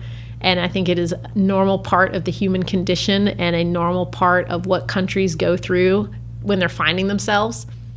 And we're super young. I mean, we're a very young country. I don't know why we're surprised. Yeah, not only young, but also possibly the most diverse and and globally connected ever. Yes. Like so like at on the one hand we have these lofty aspirations for what we want to be. I think those lofty aspirations would be much easier to organize and orient toward if we were a homogenous older culture. We're not. We're not. We're, we're not. And so at the you know, like it's good that we have these lofty goals and aspirations for what liberty and equality and justice and all that mean. If we didn't, good lord, we'd have already burnt this place down a hundred times over. But when you try to like when you try to assimilate constantly, we, we've never stopped assimilating. Like we didn't have, we haven't had like the, uh, you know, like uh, the Moors take Spain and then Right. they lose Spain. Like that, like like it. it, and it we have a, a lot, and I don't say this in the generalized sense, I say this this way for a lack of better term, but we have our struggle is also combined with an extraordinary amount of privilege across the board. yes, I mean, and I mean that across the board. Right. I think it's disingenuous to say that anyone in this country doesn't have some level of privilege because if you go to any other countries, uh, we well, do. I, I mean, I'm going to say this, and it's I say it a little bit sarcastically, but how poor are you if you're filming the riot with your iPhone? Right. Okay, Right. like Yeah. like I I'm not saying your life's been easy, and I'm not saying it's been fair, but let's be real. Right. And I You you brought an iPhone to a riot. Yes, and I am not. I am look. Like I said, I'm a left-leaning girl, and I proudly wear the SJW title. I am not in any way suggesting that there is not severe oppression that happens in this country to a an an unconscionable degree. There is. With that said, I think even the least among us in this country would have a lot over a lot of the people in some of the other countries Well, it's like that I, I've been I was. to. That's what I was referencing earlier. Like this fella who's going to stand up in Williamson County General Sessions Court and catch two days in jail for driving without a license he was never lawfully allowed to get. He made the choice, knowing that that was a risk, to come here and do the thing, whatever it is he's doing. And he's working for ten dollars or twelve dollars or fifteen, whatever it is he's working for, or whatever, however many people he's living with, and whatever risks he's taking every day no one went and and and and chained him and brought him here on a on a boat and made him do any of that. It was a choice, and so you got to ask yourself, you know, hey, what? How bad? What was you know the push pull here, the magnet that brought someone here and take all those risks and then suffer all those things? Yeah, the the the right. bad bad here is not the same. It's different. It's It's, different. yeah. And in some ways, it is apples and oranges. And so I'm, I'm cautious about my own comparison. But globally, I don't think what we're going through is all that unique. I don't think that we have the history to draw on in our own country. We're just baby. I mean, I just when I think about the United States, it's a toddler country. We're toddlers running yeah if you around. look at yeah if you look at like the timeline and start to compress it. We're we're shit. We're hundred years from you not being allowed to vote. Right. Right. We're what five years from you not being allowed to marry Right. the person you wanted to marry. And, you know, my grandfather joined the army because that was his ticket out of Puerto Rico. And at the time, it was a deal that this country was making with Puerto Ricans, like join the army. And it was a whole thing. I, I am distressed about what's happening. I am sad for the people of color in this country who are going through what they are. I'm a person of color too, but my experience is different. I am somewhat insulated because of my career, um, because of how I grew up, but I am sad and I'm angry. But I also I have a lot of hope and belief, and I don't mean to sound cheesy in that, but I think this is part of our process. I think it's what we have to go through. Um, I'm not honestly, and this is horrible to say. I'll probably regret it if I ever run for office, but I'm not all that tripped up about the property damage and the violence and things that are going on because it's, it's still so mild compared to the things that I've seen in other places. And I also think it's part of the process. Um, I don't love co-opting of real issues by people who might just be co-opting for the sake of it. I don't. I don't. I don't appreciate that, but I think that's always happens I don't too. like it. I don't like it either way. Like I don't like the suddenly sympathetic, right? The the the the virtue signaling among, I'll say it, people like me, who oh oh now I, wow I've been so wrong for so long. Please accept my apologies. I don't much like that either. Well, and that doesn't solve much. Right. And so I wish people wouldn't um, superficially virtue signal. Um, and I also wish people wouldn't burn shit down. all that. I mean, I get that. I do. Um, you know, there's a small part of me that honestly, and I'm not talking about reality, but that in my head is like, burn it all down. It's time. You know, we need to start fresh. And There's- then what? Right. Uh, Yeah. But then there's also a reasonable part of me that realizes that is an emotional reaction that I have. But I I don't think when you talk about virtue signaling, I kind of agree. I mean, I've seen it on on all sides of things. At the same time, I think that a lot of people, let's say situated like you, a white man, decent job, I think that there is there is something good. You don't get more privilege than me. Well, but I think there is something good about. I want it to come from the right place, but about saying, you know, I have privilege. I have these things, even even if it does seem a little spontaneous, and I I, I see that. Right, uh, convenient. That's a, it's a good word, and I do see that, and I want it backed up by more. I do, but I do think that okay, this is maybe I'm getting off track, but here's the best example. When I saw the police who kneeled with protesters, I had a dual thought about that. On the one hand, my knee jerk, maybe the public defender in me, maybe the activist in me, said that is a PR stunt and I don't want it. You can't go out there and be violent against underprivileged communities and treat them differently and do all these things and then kneel because it keeps tensions down and it's the right photo op. At the same time, I kind of appreciate that that's the right photo op. Right. That that I do think that's a Even step. if you're not, even if your heart's not 100% in it, you still did it. right, and the fact that you recognize that that is the message you should be sending. Right. That I think that's a Yeah. step. The, the, the, the upshot to all of this is we are, we, we can now more clearly than ever maybe identify the real shitbags because nobody is saying, hey, that's the way it is. That's the way it's going to be. Live with it. Get over it. Tough shit. Like only the, only the, like, yes. ins- only the insane Although there's a lot of them. there's there's more than there should be. There's but, a lot but, of 'em. But but like they're now we now we can now see the edge. Like that okay, if you're over there saying th- that n- there's no problem here, move along, this will pass and it'll go back to the way it was. If that's where you are, okay, thanks for thanks for Right. because beyond here there are dragons, right? Like that's the edge of the earth. Um, so there's that. No one is no one is advocating for oppression, and, and I mean, a few are. There's a few out there's there. some, There's a few yeah. out There's there. some. There's right. I, when I say no one, I mean like but the general, the zeitgeist, everybody wants to do better. Right. I think that I think that's the zeitgeist. I think people are trying to figure out what that means, but I think as a general matter, people are wanting to do better. But I do think that as criminal defense lawyers, we have we have a very unique perspective here. I think we have a unique offering because we very much have our feet in both worlds. Very much so. I mean, I, there are a few professions out there that I think have a better handle on the actual plight of those with lower economic stability and people of color. Yeah, I mean, we see it.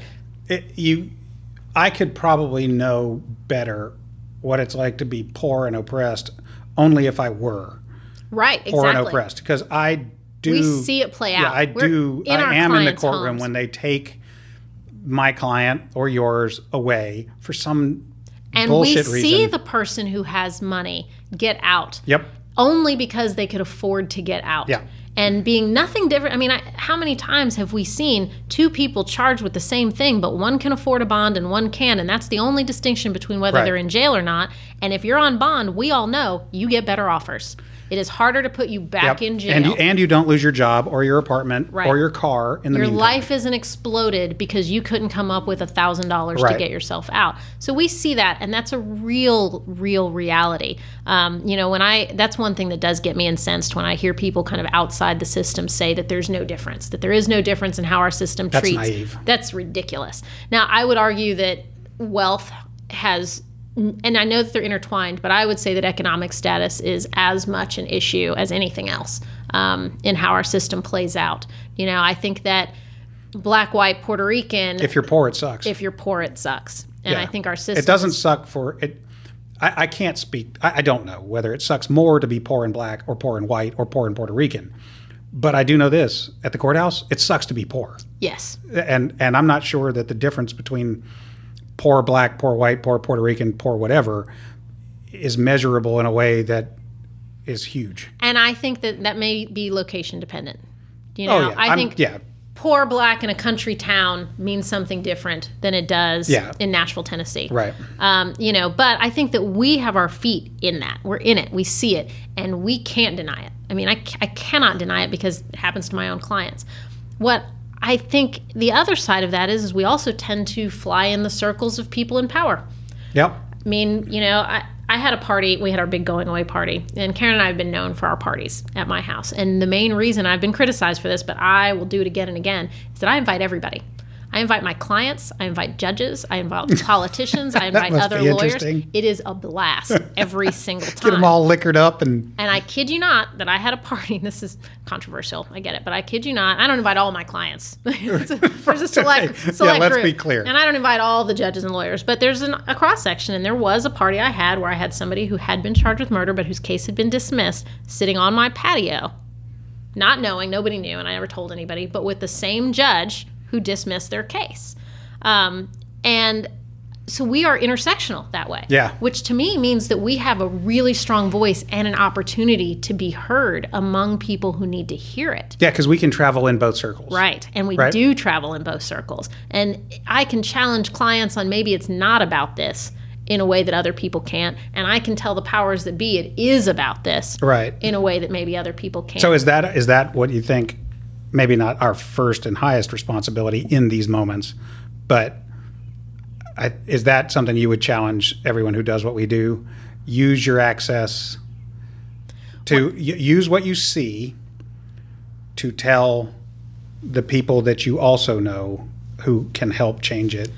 What I wish was happening, I actually said this recently, um, even if it's not just the whole defense bar, because, okay, there's a little bit, even though we get along pretty well, I actually think in criminal law, adversarial system, we all manage to get along better than in a lot of other areas of law. I mean, there are a lot of DAs I go have beers with and who I call good friends. Yeah, and clients sometimes get confused by that, but Right. But we know what we're doing. And I also know that sometimes that works well for my clients as well. You know, there's Yes. trust. Right. Um, and if these DAs know I'm not going to lie to them, so when I tell them something, with one exception though, and this is where I was thinking about this. Let's say it's not the whole defense bar, but I wish that prosecutors were having conversations with their former colleagues who have become defense lawyers. I think it would be eye opening. Yeah, I sat down with two lawyers a couple weeks ago who started their careers as prosecutors and are now both in criminal defense. Well, a, one a friend of mine who did that posted on his Twitter the other day, and he said, "I had no idea until I became a defense lawyer how much cops lied. I had no idea. I was totally blinded by my position, and it got me to thinking. Though, you know, I'm someone who fights aggressively, but I also have, I believe this, a strong reputation for my integrity. I don't lie. I, I, there's a lot of things I won't say." But, right. but when it comes to representing people, I don't lie. But so then why, if you know that, and I know some of these prosecutors know this, they've you've worked with me forever. You know I don't lie. Why are you not believing me When I tell you your cop's lying. when I tell you your cop's lying? Because I don't say it about everyone. Right. When I tell you this report is crap, right. I need you to, to Right. apply I- I that have integrity spent- across the board. Yeah. I've spent 30 years trying to make sure that when I tell a prosecutor I'll try this case, that they understand what I'm telling them. right. Like, you have problems. You know, this is not a let's make a deal day. This is a you you you've got problems.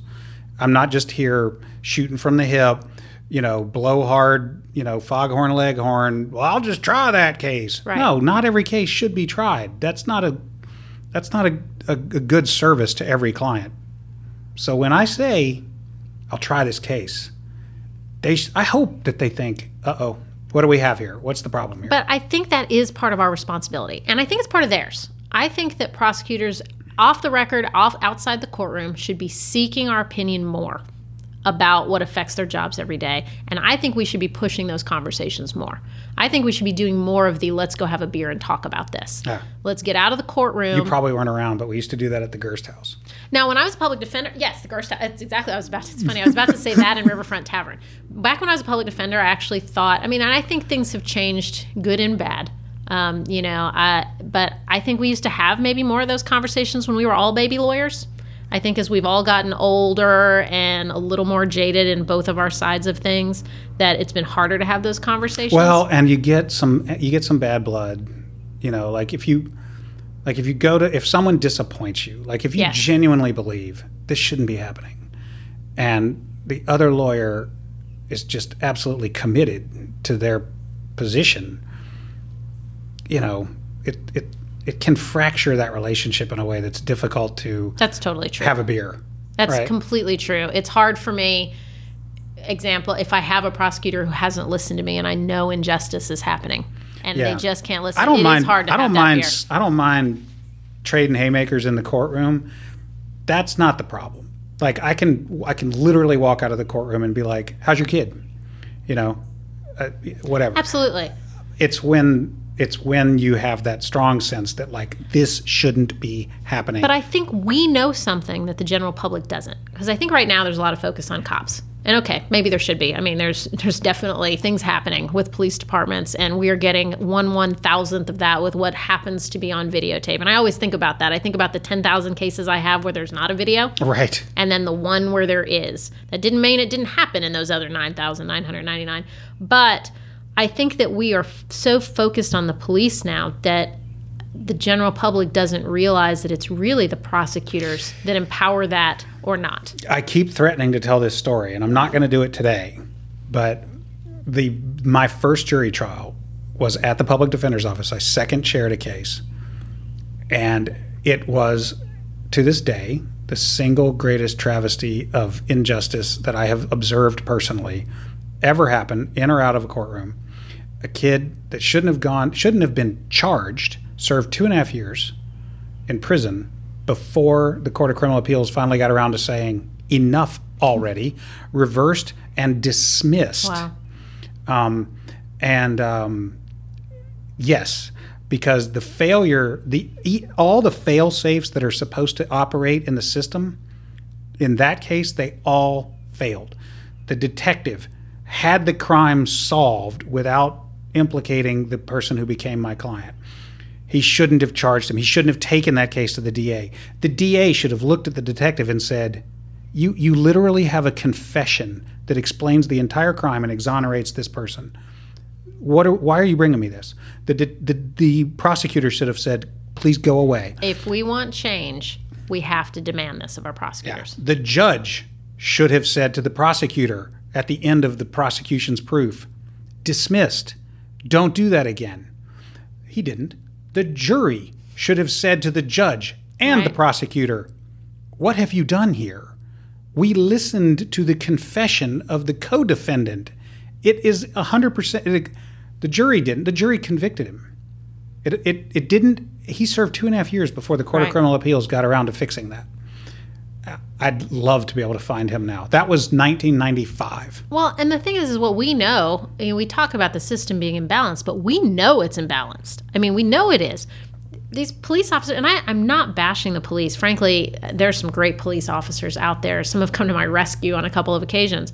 But what I see is them framing things and spinning things and altering things. And I have found myself multiple times uh, suggesting they're mistaken instead of suggesting what I know, which is that they're lying, because the judge will be friendlier to that suggestion. Right. Because a jury will be friendlier to that suggestion. How many times have you watched a DUI stop that was directed, produced, and narrated by Officer Friendly? And you're like, you just you know you you know that this is not an investigation. This is this is Exhibit A, and the police officer has long ago decided to make this arrest. We are no longer in this video in real time wondering whether a crime has occurred. This police officer went into prosecution mode 30 minutes ago. Absolutely. I mean, I tell clients all the time because I'm sure you get it all the time. Should I do the field sobriety test? Should I do them? And I always have that one client who's who says, "Well, I got out of a DUI at one point." Okay, maybe you're Yeah, you and I don't get the phone call about the person who didn't get arrested. And okay, maybe you're the unicorn, but I my belief is that the moment that they are asking you if you will take, You're do- being you arrested either way. It's happening. You're being It's happening. arrested. But If you step out of the car, sir, they're not. You're not technically under arrest, but you're gonna be. But if you want to protect our system and if you want it to play out fairly, the prosecutors are the ones who have to say, I know this cop's lying. Or recognize it on the stand, well, the way we all did. We all sat there and heard him lie. We all saw that the report didn't match up with his testimony. It is incumbent upon the prosecutor to stop the process right then. Yep. And they don't do it. Well, time it takes a after lot more courage to, and that's ultimately what I realized about the trial. That nearly, I literally almost turned in my law license and said, I don't care what I have to do to make a living. This ain't it. Um, I, I realized over time that for the detective to to tell the prosecutor there's nothing here was a risk. Much easier for the detective to forward the file and say, "Hey, you, you know, you want to charge this?" Likewise, for the prosecutor, much easier for the prosecutor to say, "Hell yeah, we'll throw it up for a jury and see what happens," than for the prosecutor to tell a victim or Right. vic- you know, we're not prosecuting that case.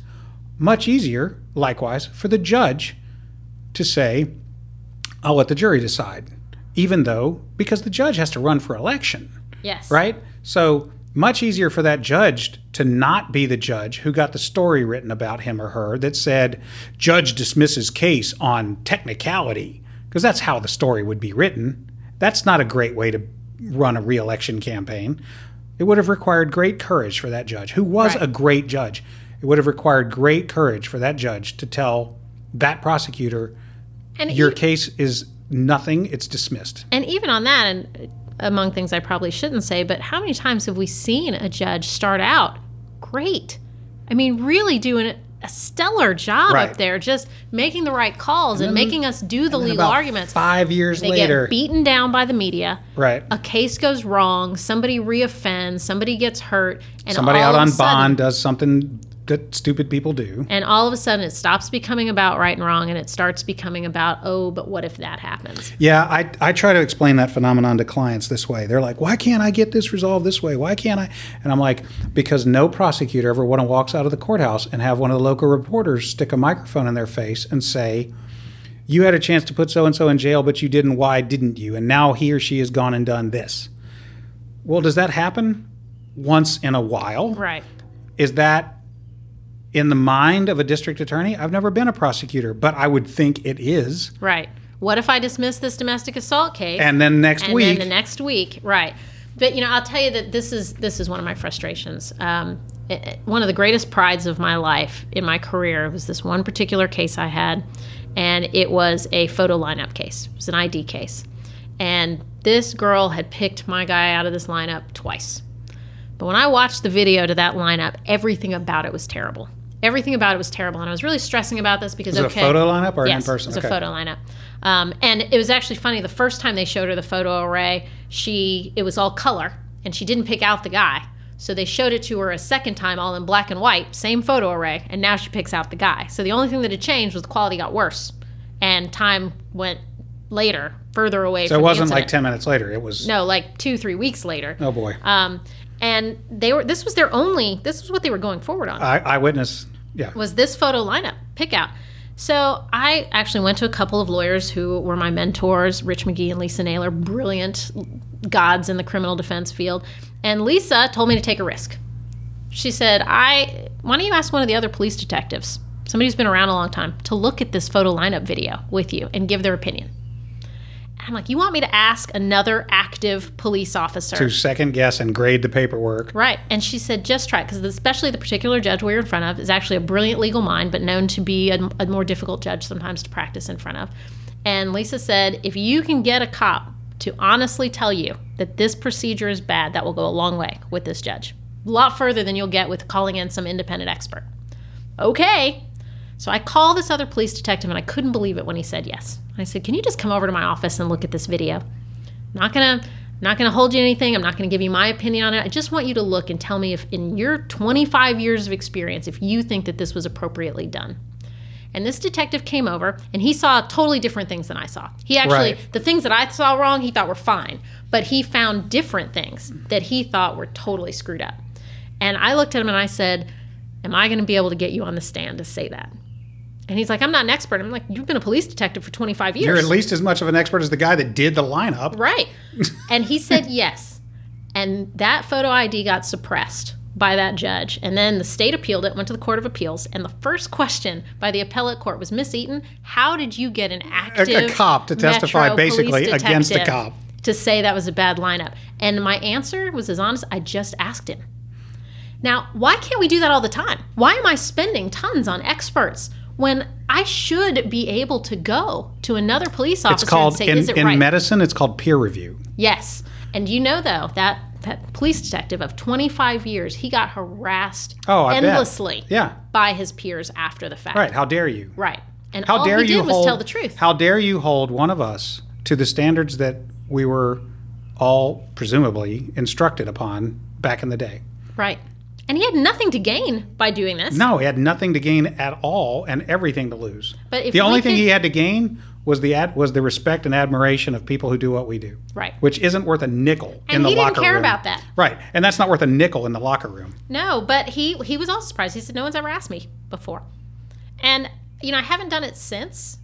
Yeah, you played that trick once. right but it and actually with of no surprise they stopped for at least for a while stopped videotaping those photo id I was I was you know I was going to say, "Oh my god, they videotaped Mm-hmm. that? That doesn't sound like something that I've ever right but again Right. so in this one instance i had a video and i found huge problems what about the 10000 Right. where i don't have a video Right. and i think that's where the the validity of these Now here's the question. Did you did you take did you give the prosecutor in that case a warning that I'm going to call a, a witness and the witness is going to say that there's a problem in this lineup? absolutely Right. And Many none discussions and about it. nonetheless. Right. And actually, these problems were so in your face that There's no fixing 'em. There was no, and there was no denying them. Right. I mean, when the detective on the second lineup sits someone down and says, "You didn't pick out our guy the first time, so I'm going to give you another shot." Right. Try again. Right. I mean, those were his words. You didn't pick out our guy the first time.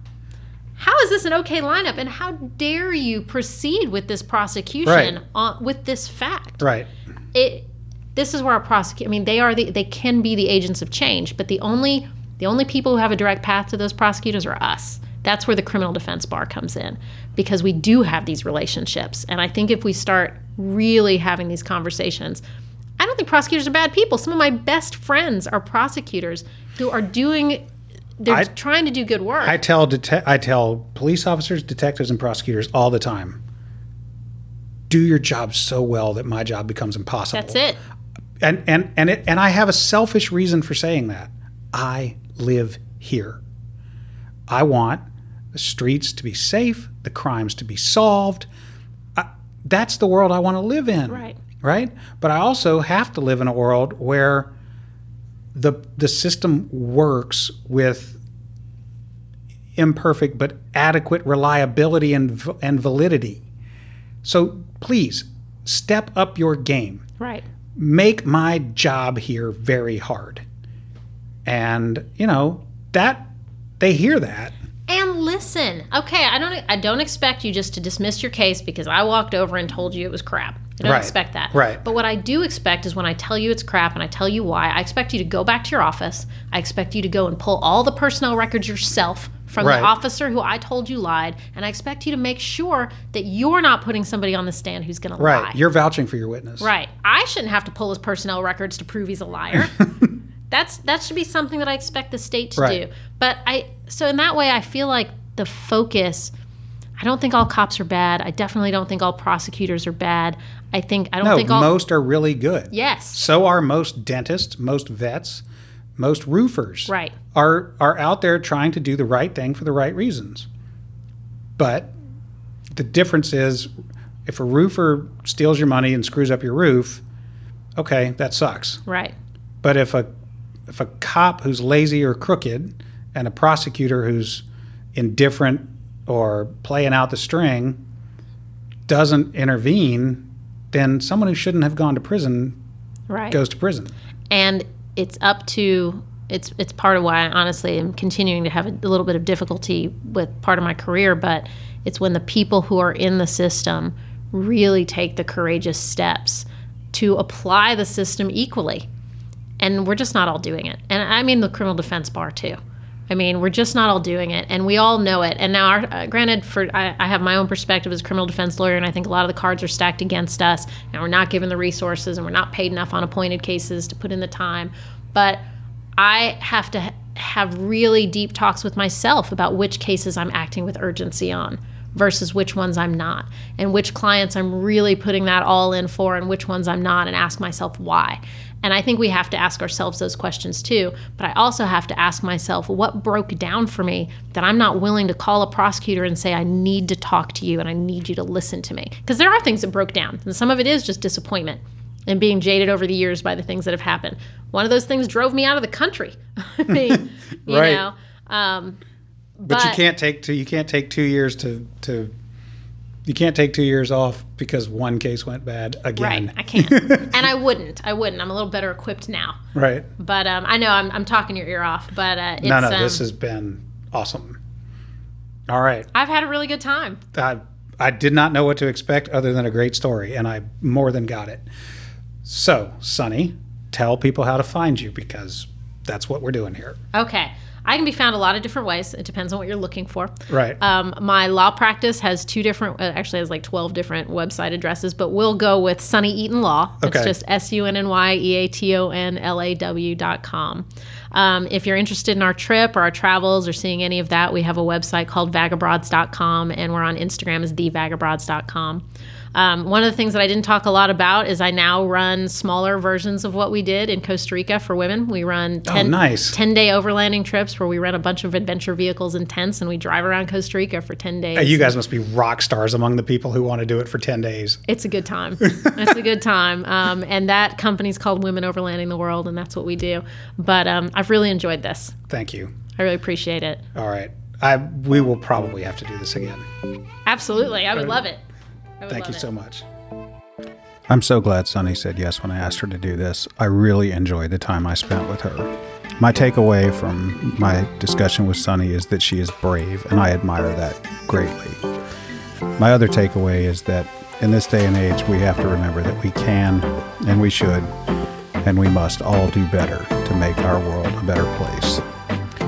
If you like what I'm doing here, please click subscribe and follow me on social media. I've got the handle ready for trial on just about all the platforms. Until next time, this is Dana McLendon, and this has been Ready for Trial.